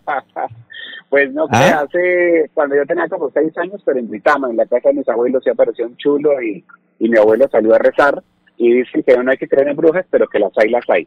Así es de que estos mitos santandereanos Eh, Jorge tiene alguna inquietud. Veo que Jorge quiere preguntar. Jorge, a ver, intégrese, Jorge. No, don Alfonso, con los buenos días para el, el gran Oscar Fonseca, de verdad que es una persona muy activa en, en- en el área de la televisión regional y obviamente representa a uno de los grupos empresariales más importantes de la región en esa materia. Desearle éxito desde ya y, la consulta sería, pues, en medio de esta pandemia, la cual estamos eh, eh, soportando con aislamiento desde el pasado marzo de 2020, la producción de esta nueva serie de Mito Agentes se realizó en medio de la pandemia o ya se venía trabajando desde antes? Eh, un saludo, Jorge. No, la verdad la, la hicimos hace hasta un mes y medio atrás. Empezamos grabaciones ahorita a principios de octubre. Fue una serie realizada con reloj, con todos los protocolos de bioseguridad, sobre todo trayendo estos actores eh, que trajimos de Bogotá, más los actores regionales, pero sí fue un poquito complicado tener estos protocolos de bioseguridad, pero bueno, teníamos que rodar, teníamos que realizar esta serie que la teníamos planeada desde, no sé, febrero, marzo de este año, pero por circunstancias nos tocó ahorita en octubre. Pero bueno, la verdad fue con mucho sacrificio, pero eh, algo que, un producto que quedó muy bien hecho para la región. Es decir, y no Bueno. se presentó ningún tipo de complicación durante el rodaje, pues debido a la misma pandemia. Nada que lamentar, se cumplió a cabalidad. Sí, a cabalidad tuvimos, eh, se hizo los exámenes a todo el personal antes, durante y al finalizar, que duramos 25 días rodando aquí en el departamento y no, absolutamente todo estuvo muy bien porque con un actor que se fuera a enfermar o algo, pues se dañaba totalmente la continuidad de la historia. eh, Michelle Orozco, que es uno de los protagonistas, eh, que estuvo aquí en Bucaramanga, todos obviamente muy bien de salud. Y bueno, gracias a Dios que no pasó absolutamente nada. Maravilloso. Ah, ese es un, es un buen detalle. Oye, finalmente, ahí aparece uno de los libretistas, Nicolás, Nicolás Flores. ¿Usted lo conoce? Nicolás Flores es un artista libretista santandereano. Ya ha realizado varias libretas aquí para, para Santander y ha ganado varios premios internacionales. Él fue el que pues, eh, cogió, hizo la investigación total de la serie para este resultado. Es eh, un talento santandereano que tenemos aquí en la región. Eh, es, es, que yo conocí a alguien en el canal TRO muy joven, productor de televisión. ¿Es el mismo? Nicolás, que trabajaba en el canal TRO. ¿Ah? Sí, señor, sí, señor. Él estudió una maestría en España y llegó nuevamente aquí a la región a ya hacer libretos. Pero, pero es muy joven porque es que yo conozco a Nicolás Flores, que es hijo de un compañero de trabajo aquí en Radio Melodía, Jaime Flores. ¿No es el mismo? Él, sí, sí, sí, él, estudió en la UNAP, estudió en la UNAP y es santandereano, es de aquí, trabaja aquí en el Canal Es más, está trabajando en el Canal todavía. Por eso, eh, entonces es ese hijo de... Es que eh, el padre de él, que se llamaba Jaime Nicolás Flores, el papá, trabajó con nosotros aquí en el noticiero todos los días, por la mañana. Sí, señor, es él, correcto. Ah, oiga, pero es muy joven, es muy joven, no sabía, no sabíamos de ese talento. Sí, tiene 30 y 33, 34 años tal vez. Bueno, perfecto. Bueno, muy amable. Entonces hoy a las 9 de la noche estaremos, Oscar. ahí pendientes de televisor. correcto, la invitación a las 9 de la noche por el canal Pro para ver los mitos y leyendas del Gran Santander. Bueno, perfecto. Son las 6 de la mañana, 48 minutos. Con acceso a agua potable, Santander se levanta y crece. Plan Agua Vida. Un pacto por el bienestar y nuestra calidad de vida. Plan Agua Vida.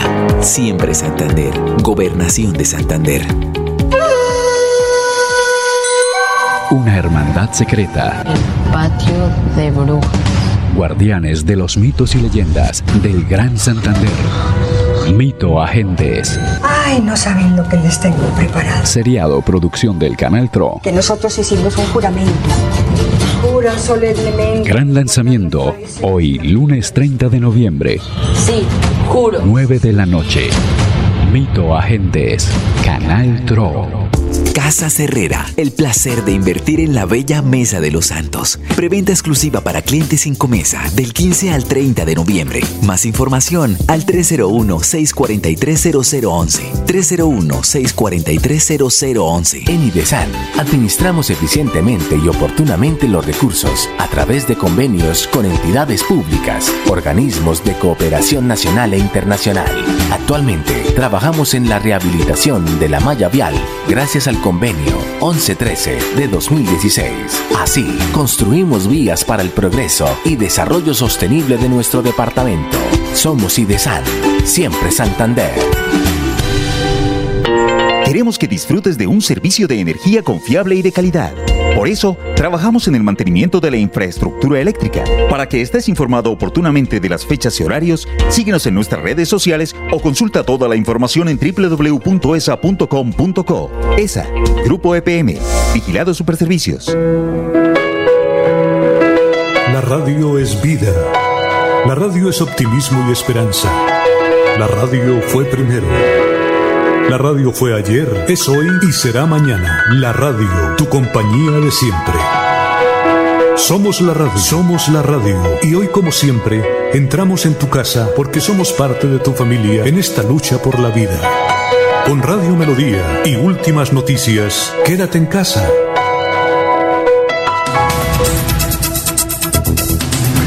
Muy bien, son las 6 y 50 minutos, nos vamos para Miami. Aquí está haciendo un extraordinario clima, pero extraordinario. Ojalá no llueva, aunque como lo hemos mencionado en algunas mañanas, nuestros campesinos dicen, este es sol de agua, ¿Qué significa que por la tarde va a llover. Pero bueno, eh, vamos eh, con don Florentino Mesa en Miami. Las noticias más importantes a esta hora en el mundo. Florentino, muy buenos días. Hola, ¿qué tal? Soy Florentino Mesa y esta es la vuelta al mundo en 120 segundos. El planeta se aprestaba a totalizar un millón y medio de muertes por coronavirus, cifra que se basa en los reportes de los distintos gobiernos, pero que podría ser mucho mayor aún según diversas fuentes.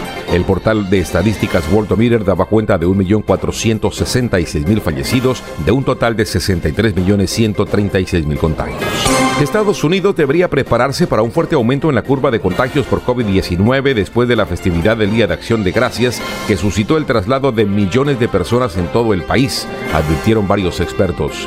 Esta nación acumula cerca de 14 millones de casos y 275 mil fallecidos.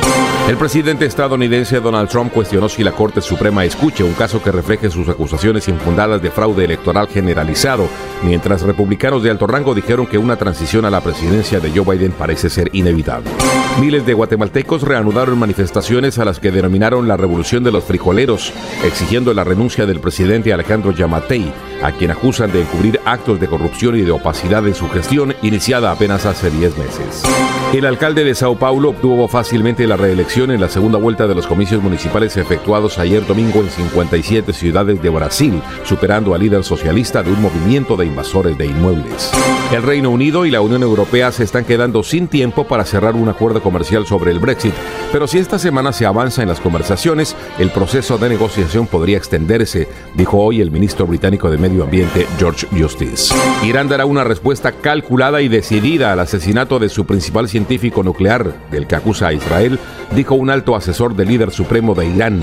El Papa Francisco siguió su labor de reforma de la jerarquía de la Iglesia Católica con la investidura de 13 nuevos cardenales que comparten su visión a favor de los pobres, en una ceremonia en el Vaticano con menos fieles e invitados debido a la pandemia. Esta fue la vuelta al mundo en 120 segundos. Bueno, vamos con noticias políticas. Noticias políticas. Emiro Arias, entiendo que llega hoy de la ciudad de Santa Marta, donde eh, estuvo la Convención Nacional de Fuerza Ciudadana y hubo algunas directrices. Mañana tal vez lo vamos a tener, vamos a llamar a ver cuáles son las directrices. Una de las directrices era el proyecto que él llevaba de la candidatura suya al Senado de la República, que prácticamente es un hecho, y desde luego va a escoger a eh, siete aspirantes a la Cámara de Representantes. Ya los movimientos políticos, a pesar de la, de la pandemia, eh, se están moviendo, se están moviendo en diferentes sectores. Por ejemplo, eh, en, a nivel nacional, con la salida de varios e integrantes de grupos políticos como el Partido de la U o el Partido Cambio Radical, por ejemplo, el senador Rodrigo Lara y miembros del Partido Liberal están en conversaciones para sacar adelante lo que sería un movimiento liberal socialdemócrata.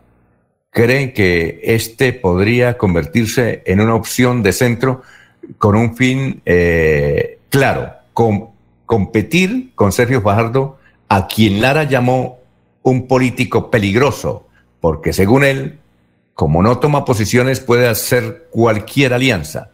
La novedad sería que no vetarían ni al uribismo ni al petrismo, porque si el candidato de ese movimiento llega a la segunda vuelta, el segunda vuelta requerida, el apoyo de una de esas dos corrientes para ganar la presidencia, eh, pues ahí se definiría a quién apoyaría, si a Petro o al otro.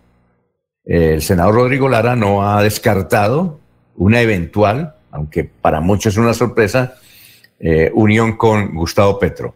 Y aquí en, el, en, la parte regional, no sé si Laurencio tiene datos sobre el Partido Conservador, pero nos dicen de que en el sentido que una convención aquí del Partido Conservador no sabíamos, el que nos señaló fue don Ernesto, ah, pero ya se retiró don Ernesto, y, es eh, conocer cuáles son las expectativas. Ya genéricamente se han mencionado que está Héctor Mantilla para la Cámara de Representantes, eh, igualmente el doctor Luis Eduardo Díaz, que hasta hoy es presidente, o sí, hasta estos días es presidente de la Asamblea de Santander por el Partido Conservador, pero seguramente habrá otros, otros candidatos. Eh, en el asunto de Santander Avanza, que es de Carlos Peña, nos comentó Carlos Peña que él, ellos tienen tres opciones. Federico Gutiérrez, es posible que venga esta o la entrada de semana a la ciudad de Bucaramanga, él fue eh, alcalde de la ciudad de Medellín hasta el año pasado, y está entre los presidenciables. Eh, entonces están también mirando la posibilidad de mirar la candidatura de Alex Char. Esa es otra, otra propuesta.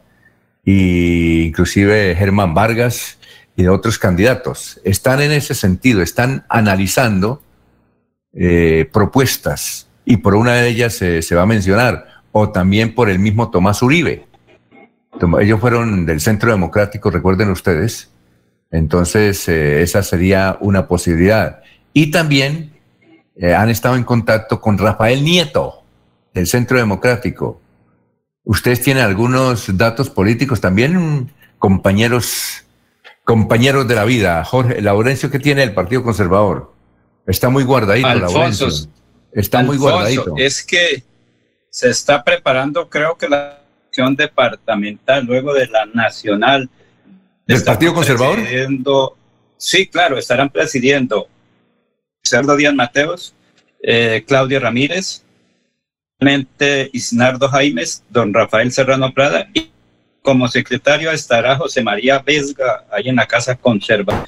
Se está buscando, entiendo, que desde cada municipio tenga pegados para iniciar ese proceso que debe concluir el próximo año, en el 2022 mejor, con eh, de congresistas. Se dice que en Santander se busca recuperar la curul de Cámara, buscar un buen Senado, pensar a trabajar para la presidencia de la República, en virtud que eh, Colombia colocó más o menos un millón novecientos mil votos para el Senado. En esta ocasión se estará buscando llegar al dos millones millones trescientos mil, subir el número de congresistas, subir el número de senadores y comenzar con eso a tener figuración nacional para una posible candidatura presidencial. Algunos sectores dicen que podría ser Marta Lucía Ramírez, que sería la candidata oficial del Partido Conservador y otras pendientes eh,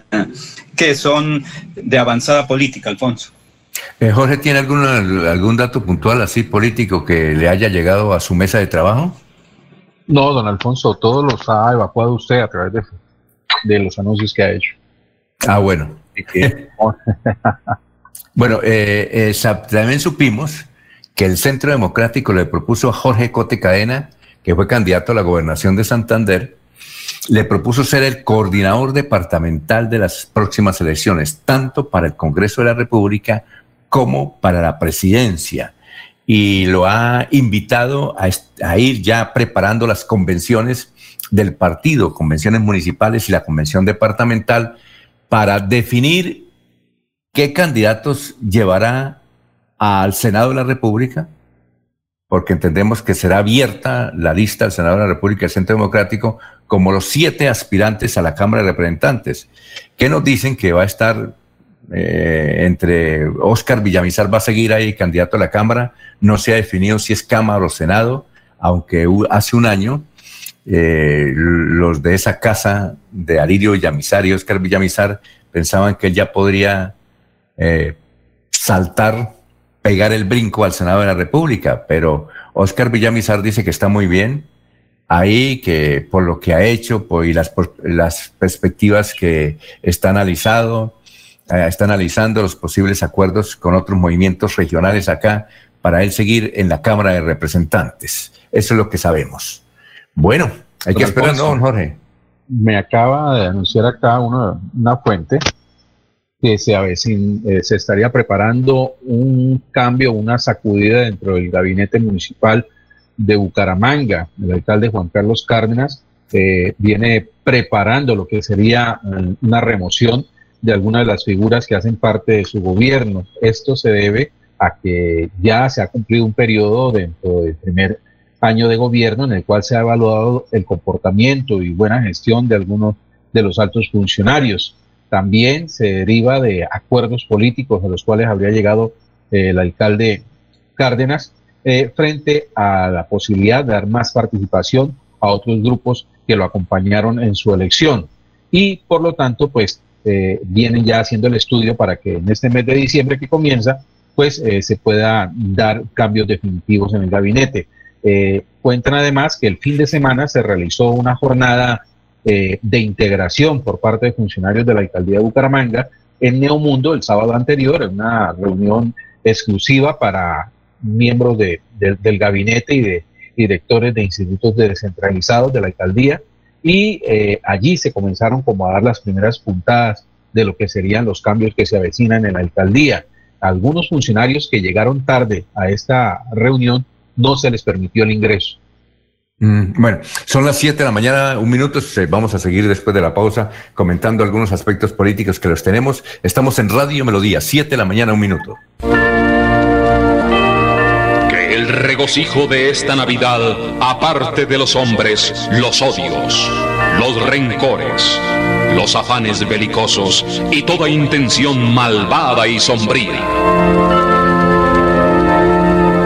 Radio Melodía desea a todos los colombianos una Navidad alegre en Cristo, como marco de meditación por un mundo mejor.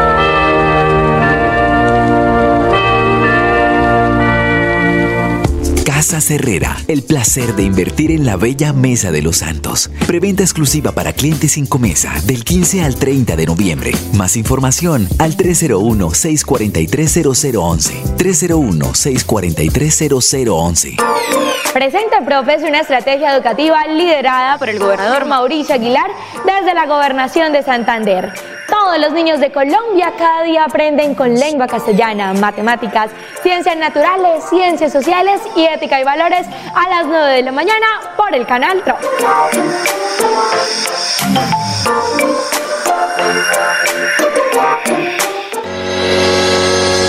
Los problemas del colon inflamado son bastante comunes en los colombianos, hombres y mujeres, siendo una dolencia de difícil tratamiento. La terapéutica natural Araltela ha encontrado a través de los años de investigación un producto que ha demostrado ser útil en el tratamiento del colon. Tome el Araltela Mevis por cuatro meses de manera constante y note usted mismo los resultados. Si ya estás en casa cuidando tu salud y la de los tuyos, no olvides que puedes tener los productos naturales Araltel a través del servicio a domicilio en tu ciudad. Comunícate en Bucaramanga al celular 315-447-1995. Recuerda, 315-447-1995.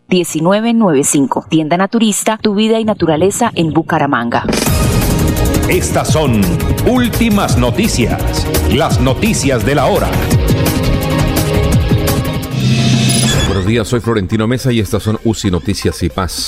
Colombia pasó de 1.300.000 infecciones por coronavirus, mientras que tuvo 183 fallecimientos nuevos que elevaron la cifra de víctimas mortales por la pandemia a 36.584. Un incendio en el poblado de Río Sucio, Chocó, dejó al menos dos muertos, un desaparecido y alrededor de 300 personas sin hogar tras consumir totalmente unas 73 viviendas, confirmó la gobernación departamental. Este lunes se realizará la primera reunión virtual entre las centrales obreras, los empresarios y el gobierno para arrancar las negociaciones por un aumento en el salario mínimo para el 2021. El agua es nuestra fuente de vida. Está con nosotros en todo momento nos ayuda a crecer y nos da la fuerza para seguir adelante. Un regalo de la naturaleza que nace en nuestras áreas protegidas.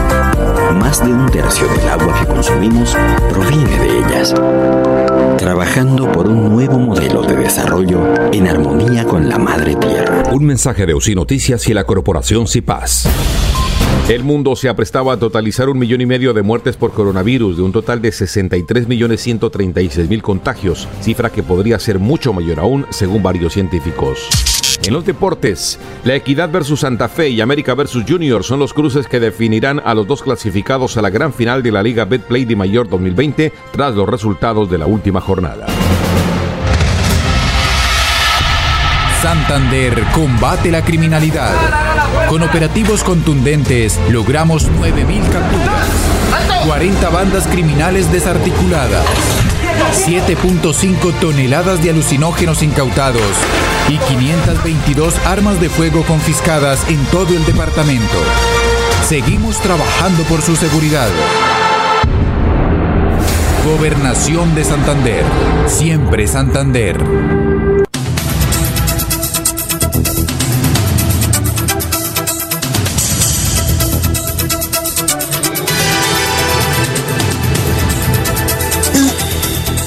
Bueno, son las 7 de la mañana, 6 minutos, 7 de la mañana, 6 minutos. Vamos con buena noticia, Jorge. A esta hora de la mañana estamos en Radio Melodía, la que manda en sintonía. Don Alfonso, no para la violencia en Florida Blanca. Otra mujer fue asesinada en el municipio en menos de ocho días. El nuevo hecho violento se presentó en la noche del domingo en el barrio Santana. Catherine Delgado fue atacada de varias apuñaladas por otra mujer a quien se le conoce en el sector con el alias de la Diabla. El hecho obedece a problemas personales y por las mal llamadas eh, fronteras invisibles. Pese a que la mujer fue auxiliada y llevada a un centro asistencial, falleció por la gravedad de las heridas. Hace ocho días, en un establecimiento del barrio La Cumbre, fue asesinada Silvia Tatiana Pinzón eh, y por este hecho hay una pareja en la cárcel. Muy bien, son las 7 de la mañana, 7 minutos, 7, 7. Eh, don Laurencio, lo escuchamos a esta hora en Radio Melodía. Alfonso, finaliza noviembre y Santa Cecilia es la patrona de los músicos, pues ha sido llena de música durante este tiempo, pero virtualmente, conciertos que han hecho desde Vélez, desde las veredas, y diversos sectores. Además, la gente pues conserva esa tradición, pero todo por internet. Y otro dato muy importante, la minería. Recordemos que, por ejemplo, el sur de Santander, occidente de Boyacá, parte de Cundinamarca viven de la minería de esmeraldas. Allí zona mucha gente vive. Lástima que no esté por ahí el doctor Julio, él tiene una experiencia sobre esta parte de la minería también se compone música. Precisamente aquí está este informe eh, que se origina en Vélez con Wilson Hernández, con una dama y con Hernando Camacho que siempre acogieron a estos artistas en un concierto o sea, en favor de la música colombiana. Más que nada, Laurencio Gamba de Bucaramanga, Hernando Hernández Gamba desde Nueva Zelanda, desde el otro lado del mundo nos envía un recuerdo muy grande eh, que se encuentra conectada en las redes y está disfrutando de este gran concierto. Son amantes de nuestra música, es una bendición de Dios tener todavía la capacidad de poder transmitirles a ustedes este bien que nos pertenece que nuestra música, la identidad del pereño, la identidad de cualquier parte conectada. Gracias Madre por, la, por reportarnos esa sintonía, hoy nuestro párroco de la catedral, Nuestra Señora de la Nieves de nuestro pueblo. escuchemos qué dice una... Esta noche voy al baile, man que me cueste la vida, porque me quedó gustando tu boca junto a la mía. Eso es una ilusión del primer amor.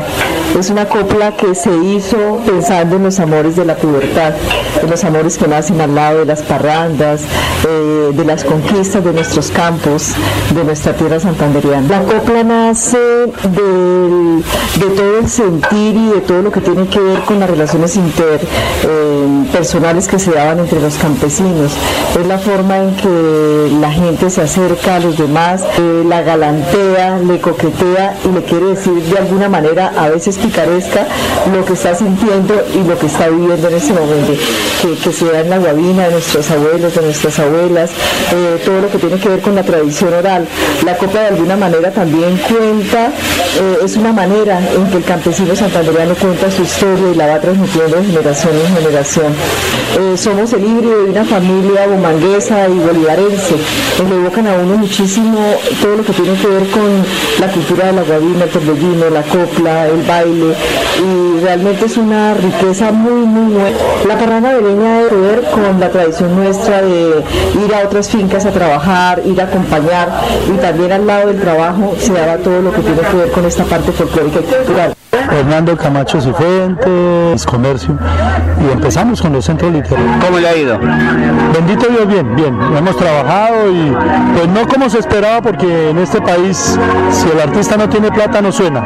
En la época de pandemia, ¿cómo le Pero y, con todas las medidas pues protegiendo nuestras familias, pero no, nosotros eh, con cuidado pero estuvimos trabajando. Eh, todo el guaquero, el gallero del pueblo, avísame, tomando en las cantinas eh, camino a mi vejez, con uno pero hay canciones que le marcan a uno. Y por ejemplo, la canción del guaquero me marcó mucho porque fue la que me dio la mano a mí.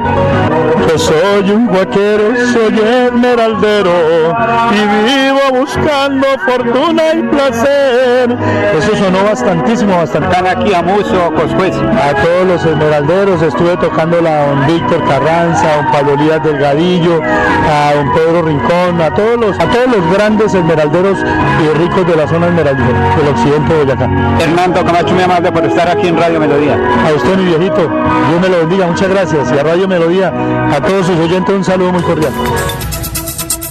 Muy bien, son las 7 de la mañana, 11 minutos, 7, 11 minutos. Eh, de otro lado, el Sindicato de Trabajadores del Club de Comercio reveló que apareció, que ellos pues ellos no sabían que apareció un CDT de parte del club de 3.500 millones de pesos, que lo tenían ahí, es que guardadito, eh, y que ellos exigen que, que les paguen todos los compromisos pese a que el club dice que no tiene plata, pero ahí con esos 3.500 millones de pesos del CDT, los rendimientos que ha ofrecido, pues imagínense, ahí hay platica. Eh, ustedes saben que el Club de Comercio, como todos los clubes en Colombia, pues pasan una difícil situación.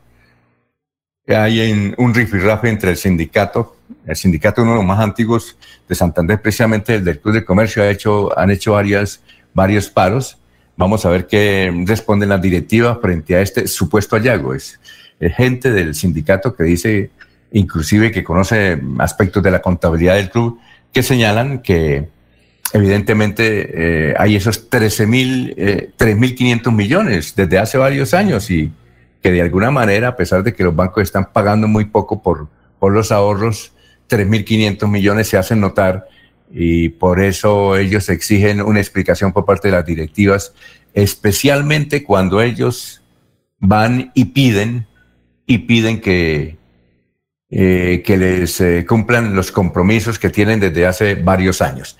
Son las 7:13, ya nos alza la mano allá don Soel Caballero desde la imponente ciudad, no, distrito, del imponente distrito de Barranca Bermeja ahora es distrito de Barranca Bermeja. Bueno, don Soel, lo escuchamos. Tenga usted muy, pero muy buenos días. Son las 7 de la mañana, 13 minutos. Soel Caballero está en Últimas Noticias de Radio Melodía 1080 AM.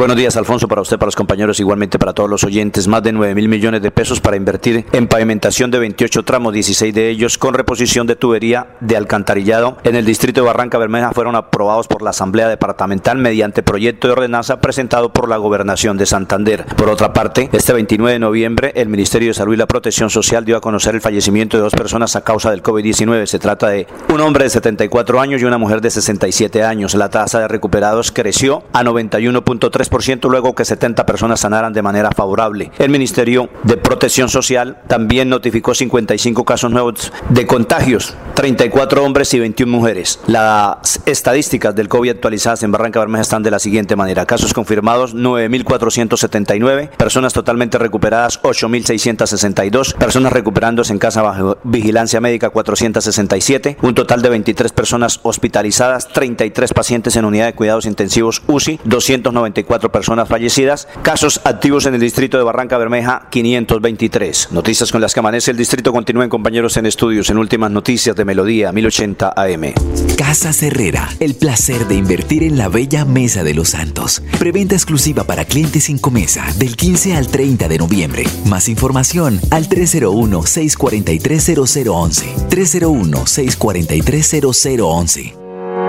¿Sabías que la competitividad y el desarrollo de un departamento están relacionados con la infraestructura vial? Por eso, con el Pacto Funcional Siempre Santander, abrimos camino hacia el progreso. Gobernación de Santander. Siempre Santander. Una hermandad secreta. El patio de brujas. Guardianes de los mitos y leyendas del Gran Santander.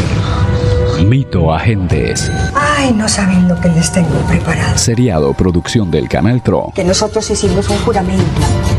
Jura solemnemente. Gran lanzamiento. Hoy, lunes 30 de noviembre. Sí, juro. 9 de la noche. Mito Agentes. Canal Tro. Los Olivos, un homenaje al amor. Tercera clave para superar el duelo. Cuida tu salud Llena tu cuerpo de energía y pensamientos positivos. Practica ejercicio físico. aliméntate bien y duerme las horas adecuadas. En tu duelo estamos ahí. Los olivos, olivos.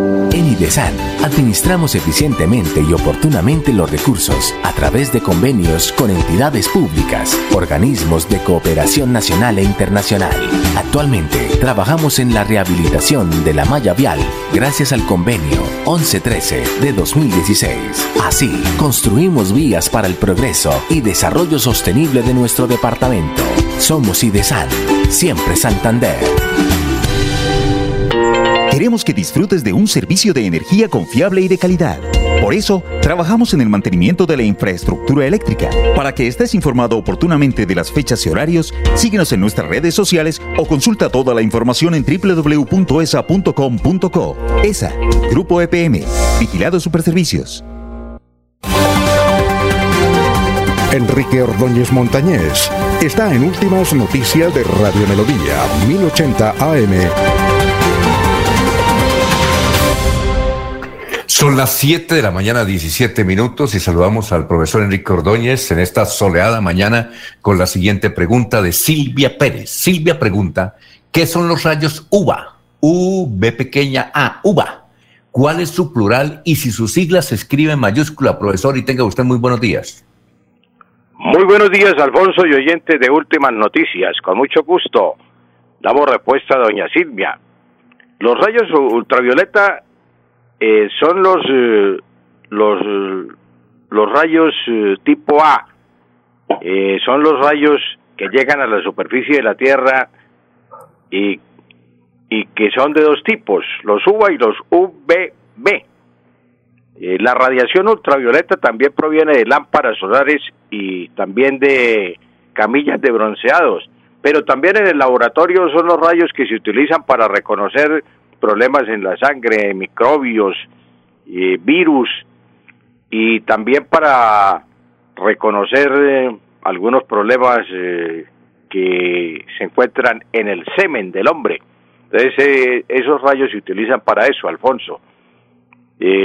La siguiente, ¿qué más es lo que pregunta? Que, profesor, y que si UVA, U, B pequeña, A, U, U, todo en mayúscula, UVA, eh, se escribe, en, eh, si eso se escribe en mayúscula, eh, ella me la escribió en mayúscula, si se escribe en mayúsculas o minúsculas. No, la, eh, la- se, escribe en minúscula, Alfonso. El, los rayos VA, VA se escribe en minúscula. Lo mismo que SIDA, lo mismo que láser y lo mismo que radar. Por ejemplo, SIDA se escribe en minúscula, láser se escribe en minúscula y radar también se escribe en minúscula. En plural, los rayos, se dice los rayos UVA y no los rayos UVAS porque quedarían las uvas del racimo. No, los rayos uva, uva, o sea, los rayos UVA. Y es- eso es para formar el plural. Es lo mismo que rayos gamma. Se dice los rayos gamma y no los rayos gamas. Entonces, eh, ahí está la respuesta que le podemos dar a doña Silvia, que el plural de los rayos es uva, los rayos uva y no los rayos uvas y que se escribe en minúsculas, en minúsculas siempre, no hay necesidad de escribirlo en mayúscula. Hay muchas personas que lo escriben en mayúscula. No, no se escribe en mayúscula. La nueva ortografía recomienda que láser, eh, mm, sida, esas palabras se escriban, se escriben siempre en minúscula, Alfonso. Hay personas, sobre todo damas, que dicen que cuando uno escribe todo en mayúscula es señal de irrespeto, ¿no? Sí, es como si sí, estuviera gritando. ¿Cómo? Como, como si estuviera usted gritando, lo mismo que en, en Internet, ¿no? Y Si usted escribe una Ah, carta o un mensaje en Internet y lo escribe todo en mayúscula, quiere decir que está gritando. Entonces no se debe escribir, es falta de, sí, de educación especialmente. Pero hay ocasiones en que uno escribe en mayúscula para resaltar lo que está escribiendo. Entonces, eh, Para llamar la atención, ¿no? Para llamar la en ese atención. caso sí es tolerable. Pero Bueno. mandar un mensaje, por ejemplo, una carta toda en mayúscula, no, eso es una grosería. Son las 7 de la mañana, 20 minutos. Vicente Castro, bueno, en, en esta época hay, hay palabras en inglés muchísimo que uno, eh, que se están aplicando acá, sobre todo cuando uno prende un- el televisor o escucha en la radio a jóvenes ellos dan unos términos en inglés que uno queda piqueado, es decir, foqueado, no sabe eh, por, dónde, por dónde es el asunto, ¿no? Y ellos creen que todo el mundo eh, les conoce y les identifica esas expresiones. Por ejemplo, Vicente Castro nos dice que en estos tiempos de pandemia se están realizando muchos workshops. Y entonces él quiere saber qué es un workshop. ¿Usted sabe, profesor? Sí, Alfonso, pues eh, si usted toma el periódico, usted toma cualquier periódico capitalino o aquí el periódico Vanguardia, encuentra que eh, hay muchos eh, conferencistas.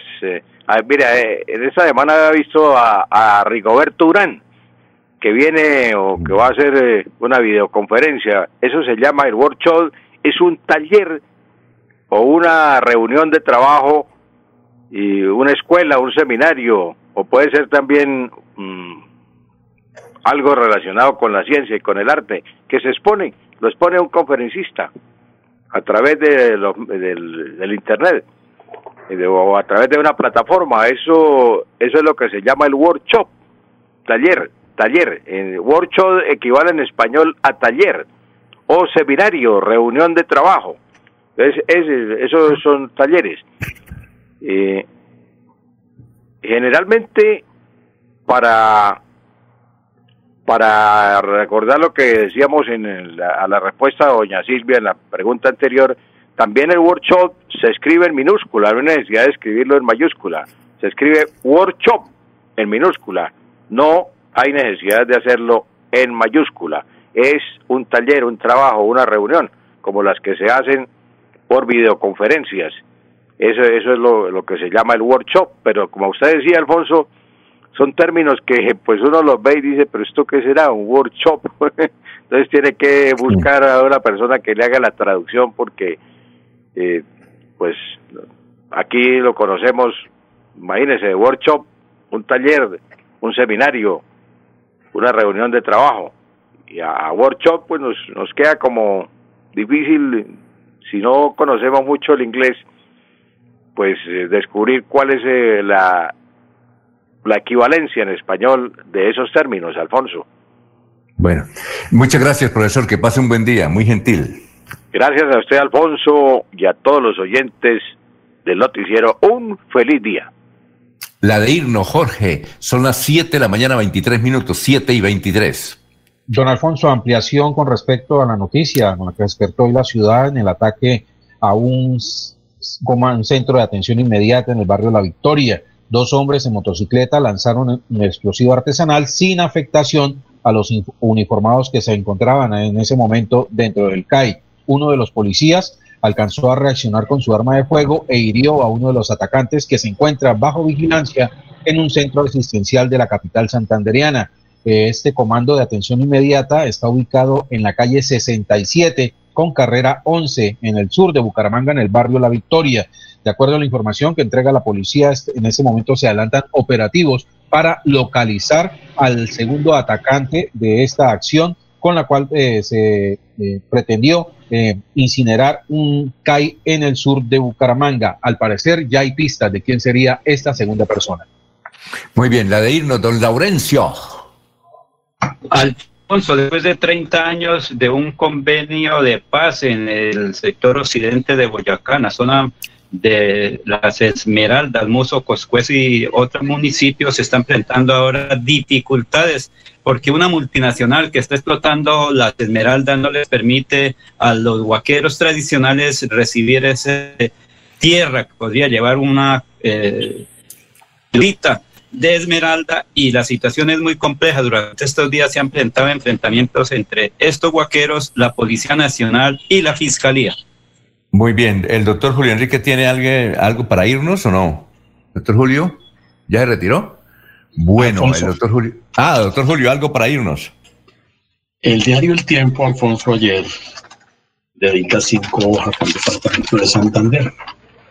Análisis sectorial de la economía, del comercio, del turismo, de la infraestructura, en fin, de otros temas. Eh, según ello, Santander es un paraíso, Alfonso. Somos el segundo, el tercer departamento, la posición más mala que tenemos es la cuarta. En fin, la pregunta es, esa, e, e, esa edición publicitaria del departamento, ¿con qué fondos fueron eh, financiados? ¿Forma parte del recurso publicitario de la gobernación? ¿O quién sería el inversionista de esa alta publicidad del departamento? Ah, bueno, es una buena pregunta. Muchas gracias, doctor Julio. Ya viene el doctor Iván Calderón para la sesión Hablando con el Abogado. Estamos en Radio Melodía 1080m y melodíaenlínea.com. Últimas noticias los despierta bien informados de lunes a viernes. En todas las áreas de la información regional, un periodista de Últimas Noticias registra la información en Radio Melodía 1080 AM y en melodíaenlínea.com. Director Alfonso Pineda Chaparro.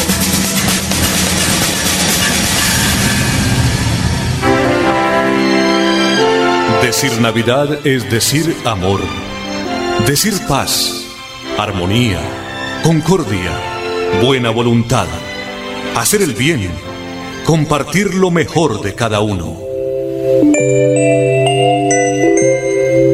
La Navidad es el tiempo ideal para estrechar manos y corazones.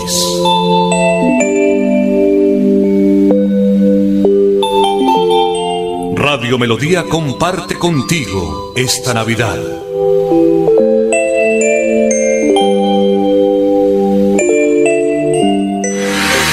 Atención, sufre usted de hongos, psoriasis, vértigo, rasquiñas o tos, el urólogo, homeópata y dermatólogo Roberto Delgado le tiene la solución. Comuníquese al 634-8597, 634-8597. Estamos en Facebook como Roberto Delgado Aceros y en Bucaramanga, en la calle 14 2313.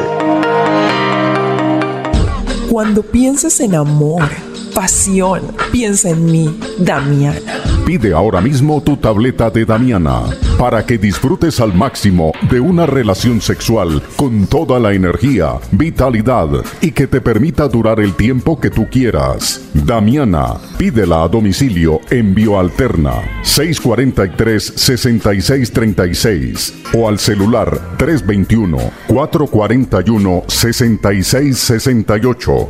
Bioalterna, calle 55 3117, Barrio Antiguo Campestre, Bucaramanga.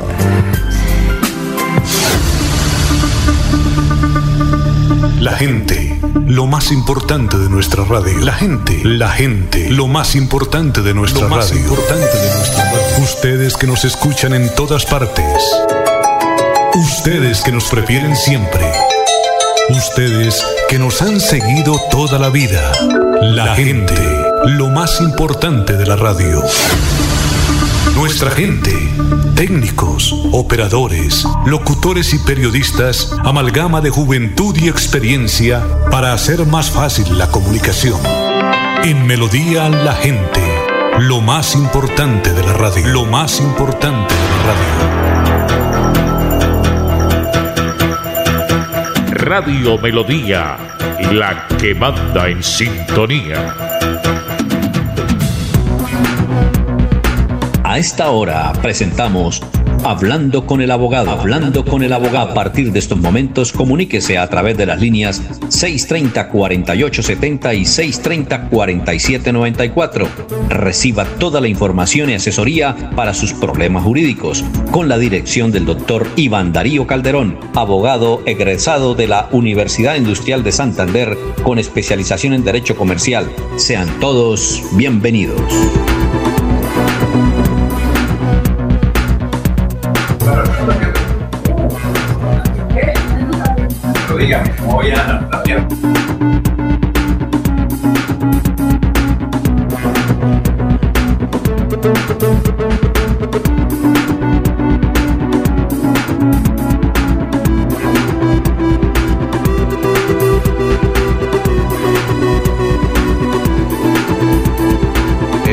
Doctor Iván Calderón, tenga usted muy, pero muy buenos días. ¿Cómo se encuentra? Hola, muy buenos días, Alfonso. Un saludo muy especial a usted y a todos los oyentes que hasta ahora se sintonizan con nosotros, como ya es costumbre, en la sintonía de Radio Melodía con el fin de escuchar temas y también respuestas sobre asuntos jurídicos que son importantes y de actualidad para todos nuestros oyentes.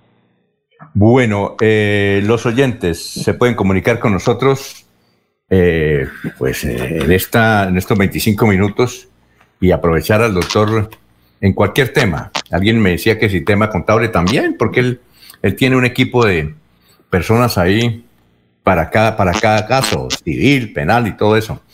Los teléfonos aquí son 630-4794 y 630-4870. El, el teléfono los teléfonos, eh, el teléfono del doctor Iván eh, a partir de las 8 de la mañana y durante el día y la noche lo atiende 300.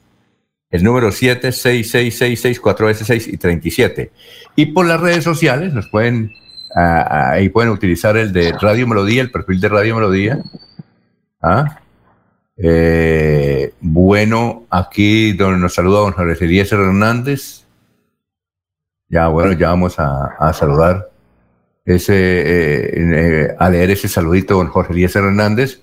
Y si no, en el perfil de Alfonso Pineda Chaparro, en, en que en, eh, ahí nos indica, yo no doy a conocer su nombre, si no quiere, para que esté tranquilo y venga la respuesta del doctor Iván Calderón. ¿Cuál es el tema de hoy, doctor Iván Calderón? Bueno, Alfonso, eh, teniendo en cuenta pues unas llamadas que he recibido de unos oyentes respecto a un tema, yo quisiera recordar un tema que también es muy común y es de mucha actualidad siempre, que es el tema de las garantías personales. ¿Cuáles son las garantías personales? Efectivamente vamos a hablar del codeudor y del fiador como figuras jurídicas que sirven para respaldar una obligación, ¿sí? Que muchas personas a veces tienen esa confusión de que si codeudor o fiador es lo mismo, o incluso cuando lo llaman a uno, le dicen, no es que yo serví de fiador, pero cuando uno viene a mirar el contrato, en realidad es del codeudor. Entonces las, las personas dirán, bueno, ¿cuál será la diferencia? ¿De qué se trata cada una de ellas? Entonces, hoy voy a hablar de ese asunto. Primero que todo, Alfonso, hay que dejarle claro a las personas que tanto la fianza como el codeudor son garantías personales que respaldan una obligación de cualquier índole, ya sean crediticias, eh, ya sean de carácter financiero, ¿sí? Eso depende pues de lo que hayan pactado las partes, en este caso deudor eh, y acreedor respecto de la garantía que va a prestar esta obligación. Entonces es muy común escuchar, Alfonso, que cuando uno pide dinero prestado a un familiar, a un amigo, a un conocido, esta persona le hace firmar a uno un título valor y aparte exige que otra persona lo firme eh, en, en calidad de garante o en calidad de responsable en caso de incumplimiento. Entonces hay que explicar qué es el fiador y qué es el codeudor. Primero que todo, Alfonso, el fiador es garante del deudor principal, ¿sí?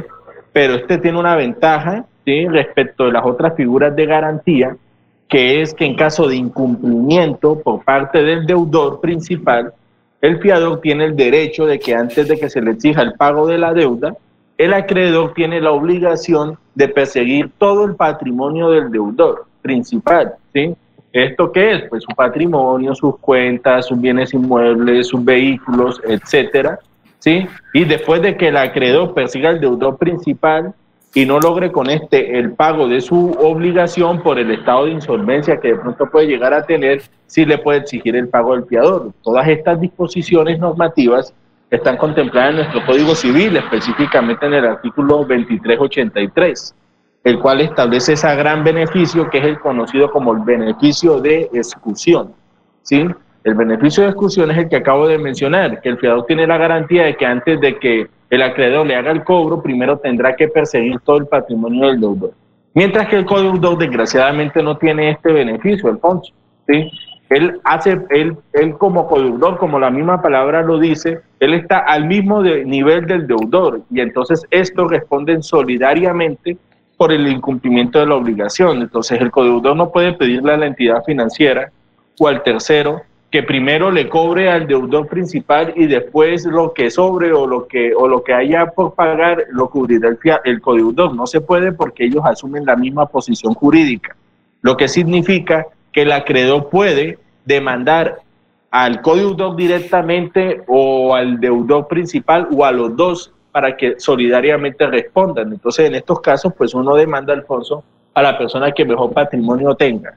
Entonces, no es obligación primero demandar al deudor para después proseguir con el codeudor, sino que uno incluso puede demandar directamente al codeudor.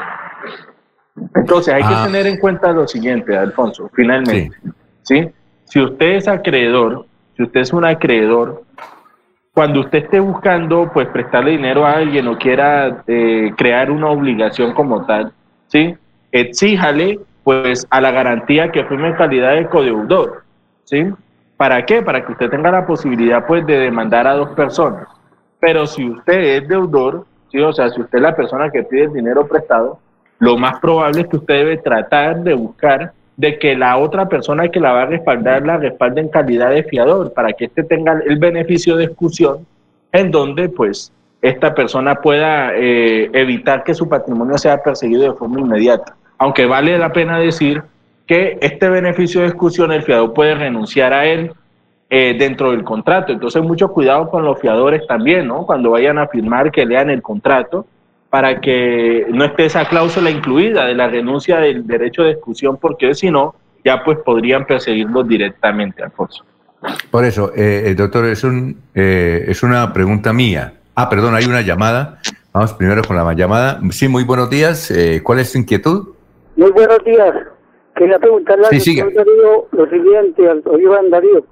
Este, fui a comprar unos lentes, ¿verdad?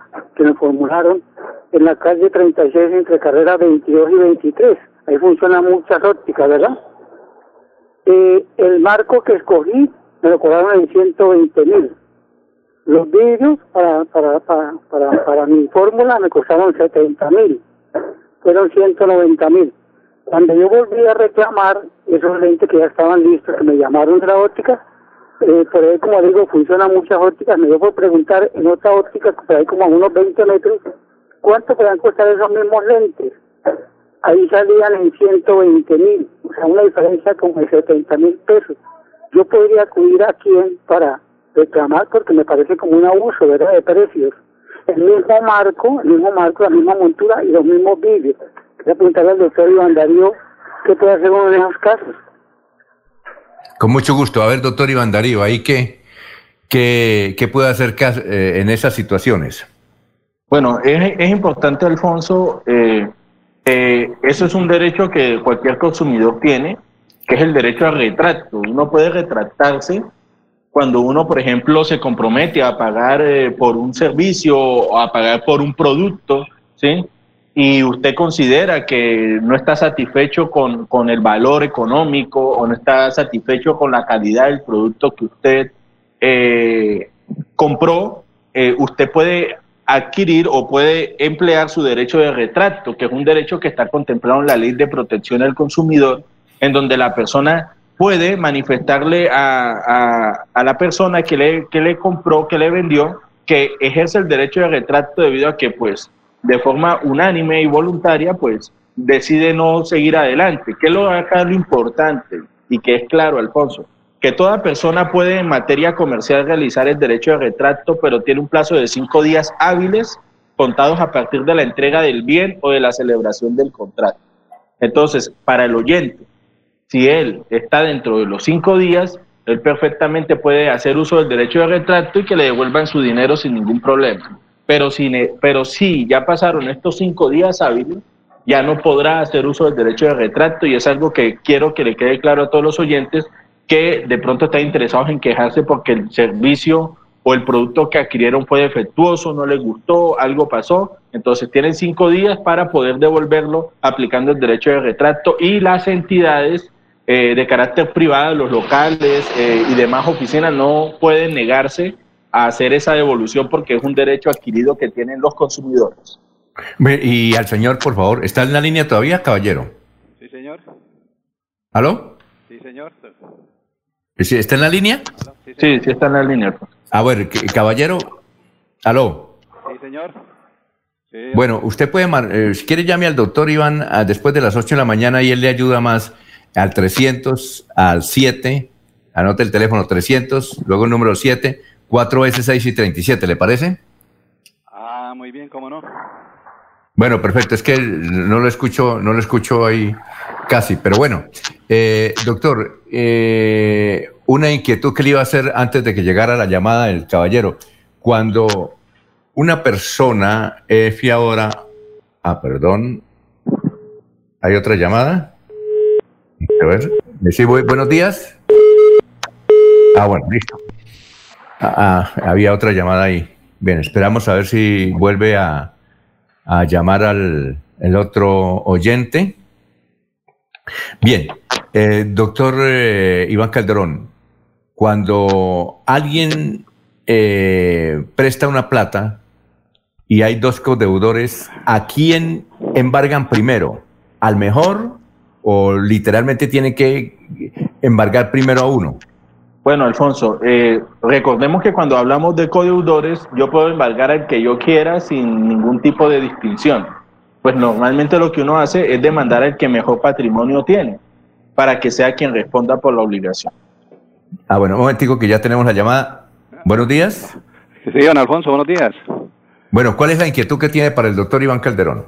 Bueno, la inquietud es la siguiente para el doctor y gracias. Esto se trata de lo siguiente, es que yo salí pensionado en el 2009. A mí el eh, Colpensiones me, no me reconoció un retroactivo de seis meses que porque yo seguí laborando en la empresa, pero entonces si yo salía, entonces con qué comía, ¿no es cierto? Bueno, eso.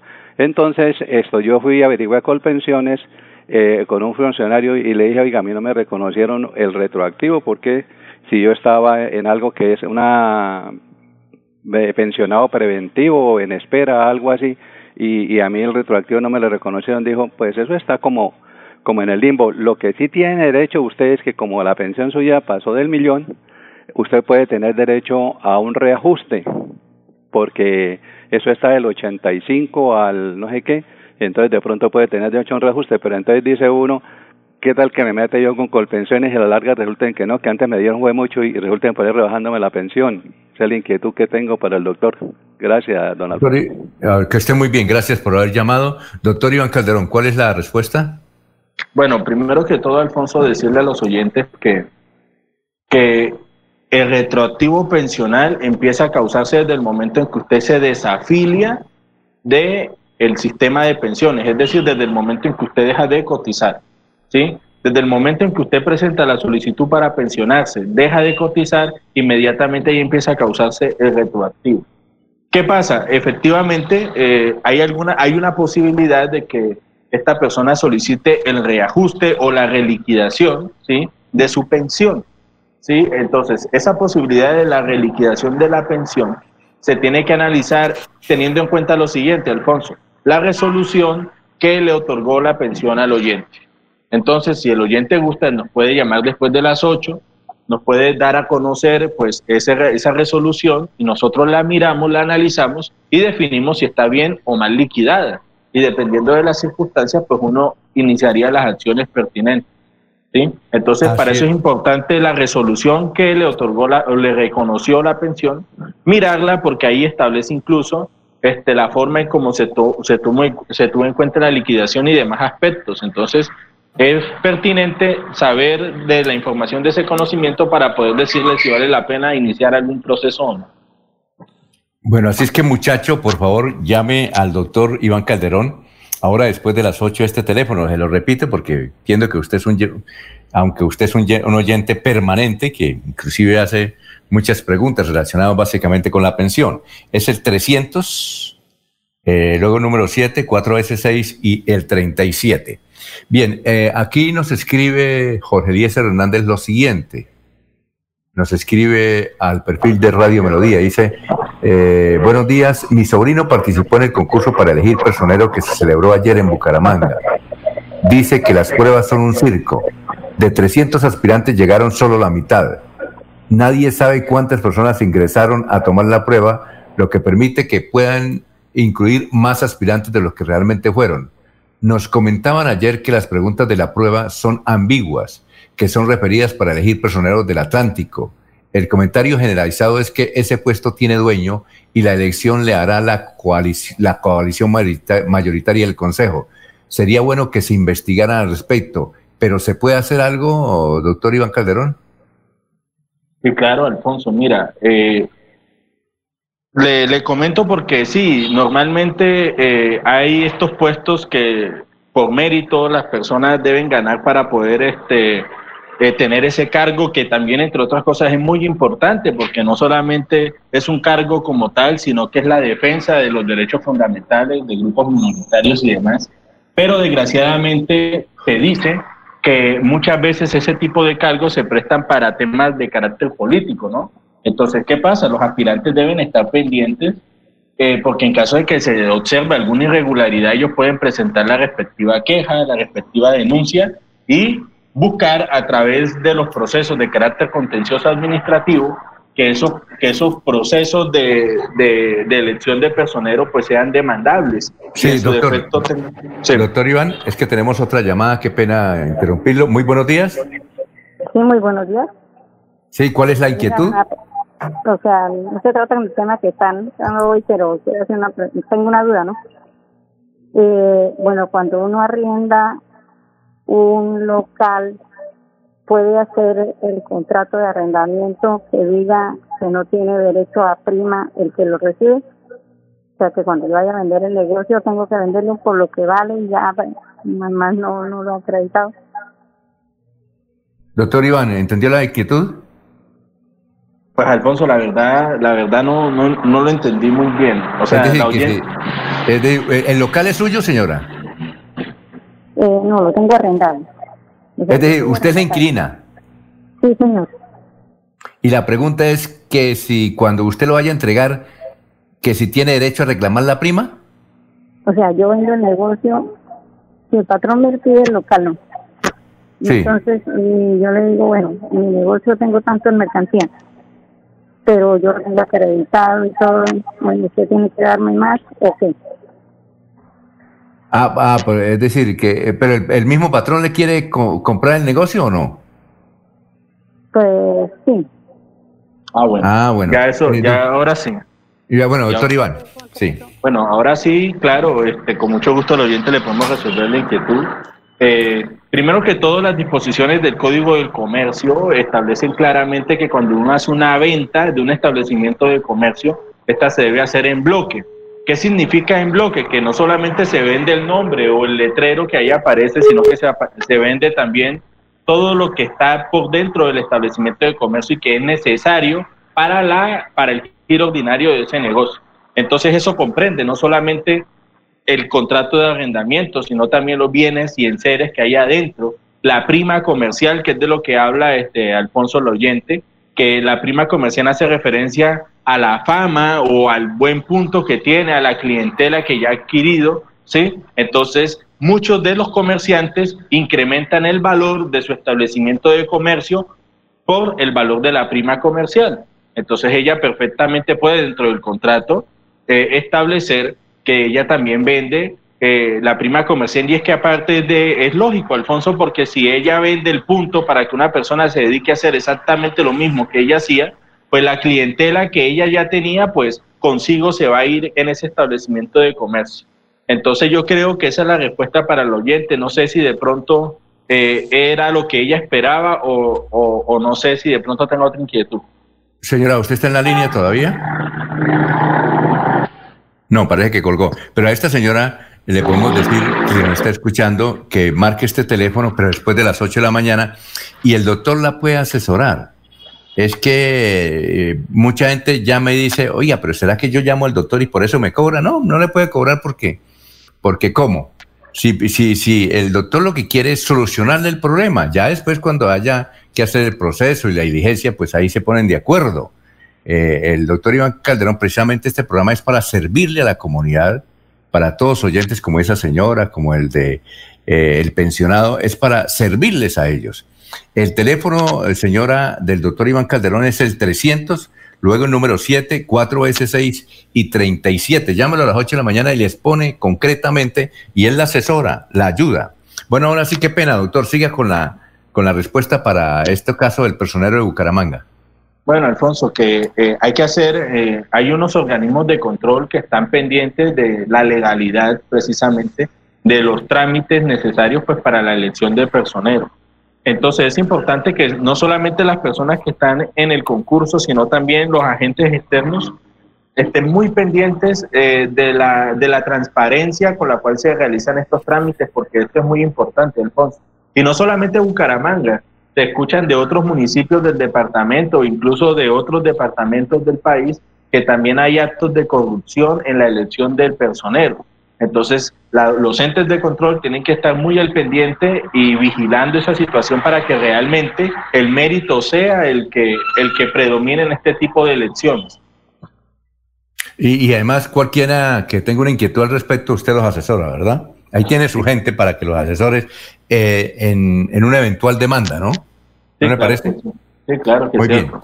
Le, repito el teléfono del doctor. Eh, para los oyentes es el 300, luego el número 7, 4S6 y el 37. Aquí hay una llamada, digo, una, una pregunta que es de un venezolano, que dice, eh, ¿cuáles son los criterios? Dice, ¿cuáles son los criterios para hacer la liquidación de trabajo, de salario o de cesantías, como dicen en Colombia? ¿Qué criterios se toman en cuenta? ¿Cuáles son las bases? Eh, ¿Me pueden explicar? Dice, yo soy un ciudadano venezolano. Con mucho gusto, doctor. Bueno, entonces, este, don Alfonso, primero que todas las prestaciones sociales están compuestas por la cesantía, los intereses de la cesantía, las primas y las vacaciones. ¿Cómo se liquidan eso? ¿Sí? La liquida, pues la liquidación eh, como tal está contemplada en nuestro Código Sustantivo del Trabajo, pero de forma rápida yo le puedo explicar cómo se hace la liquidación.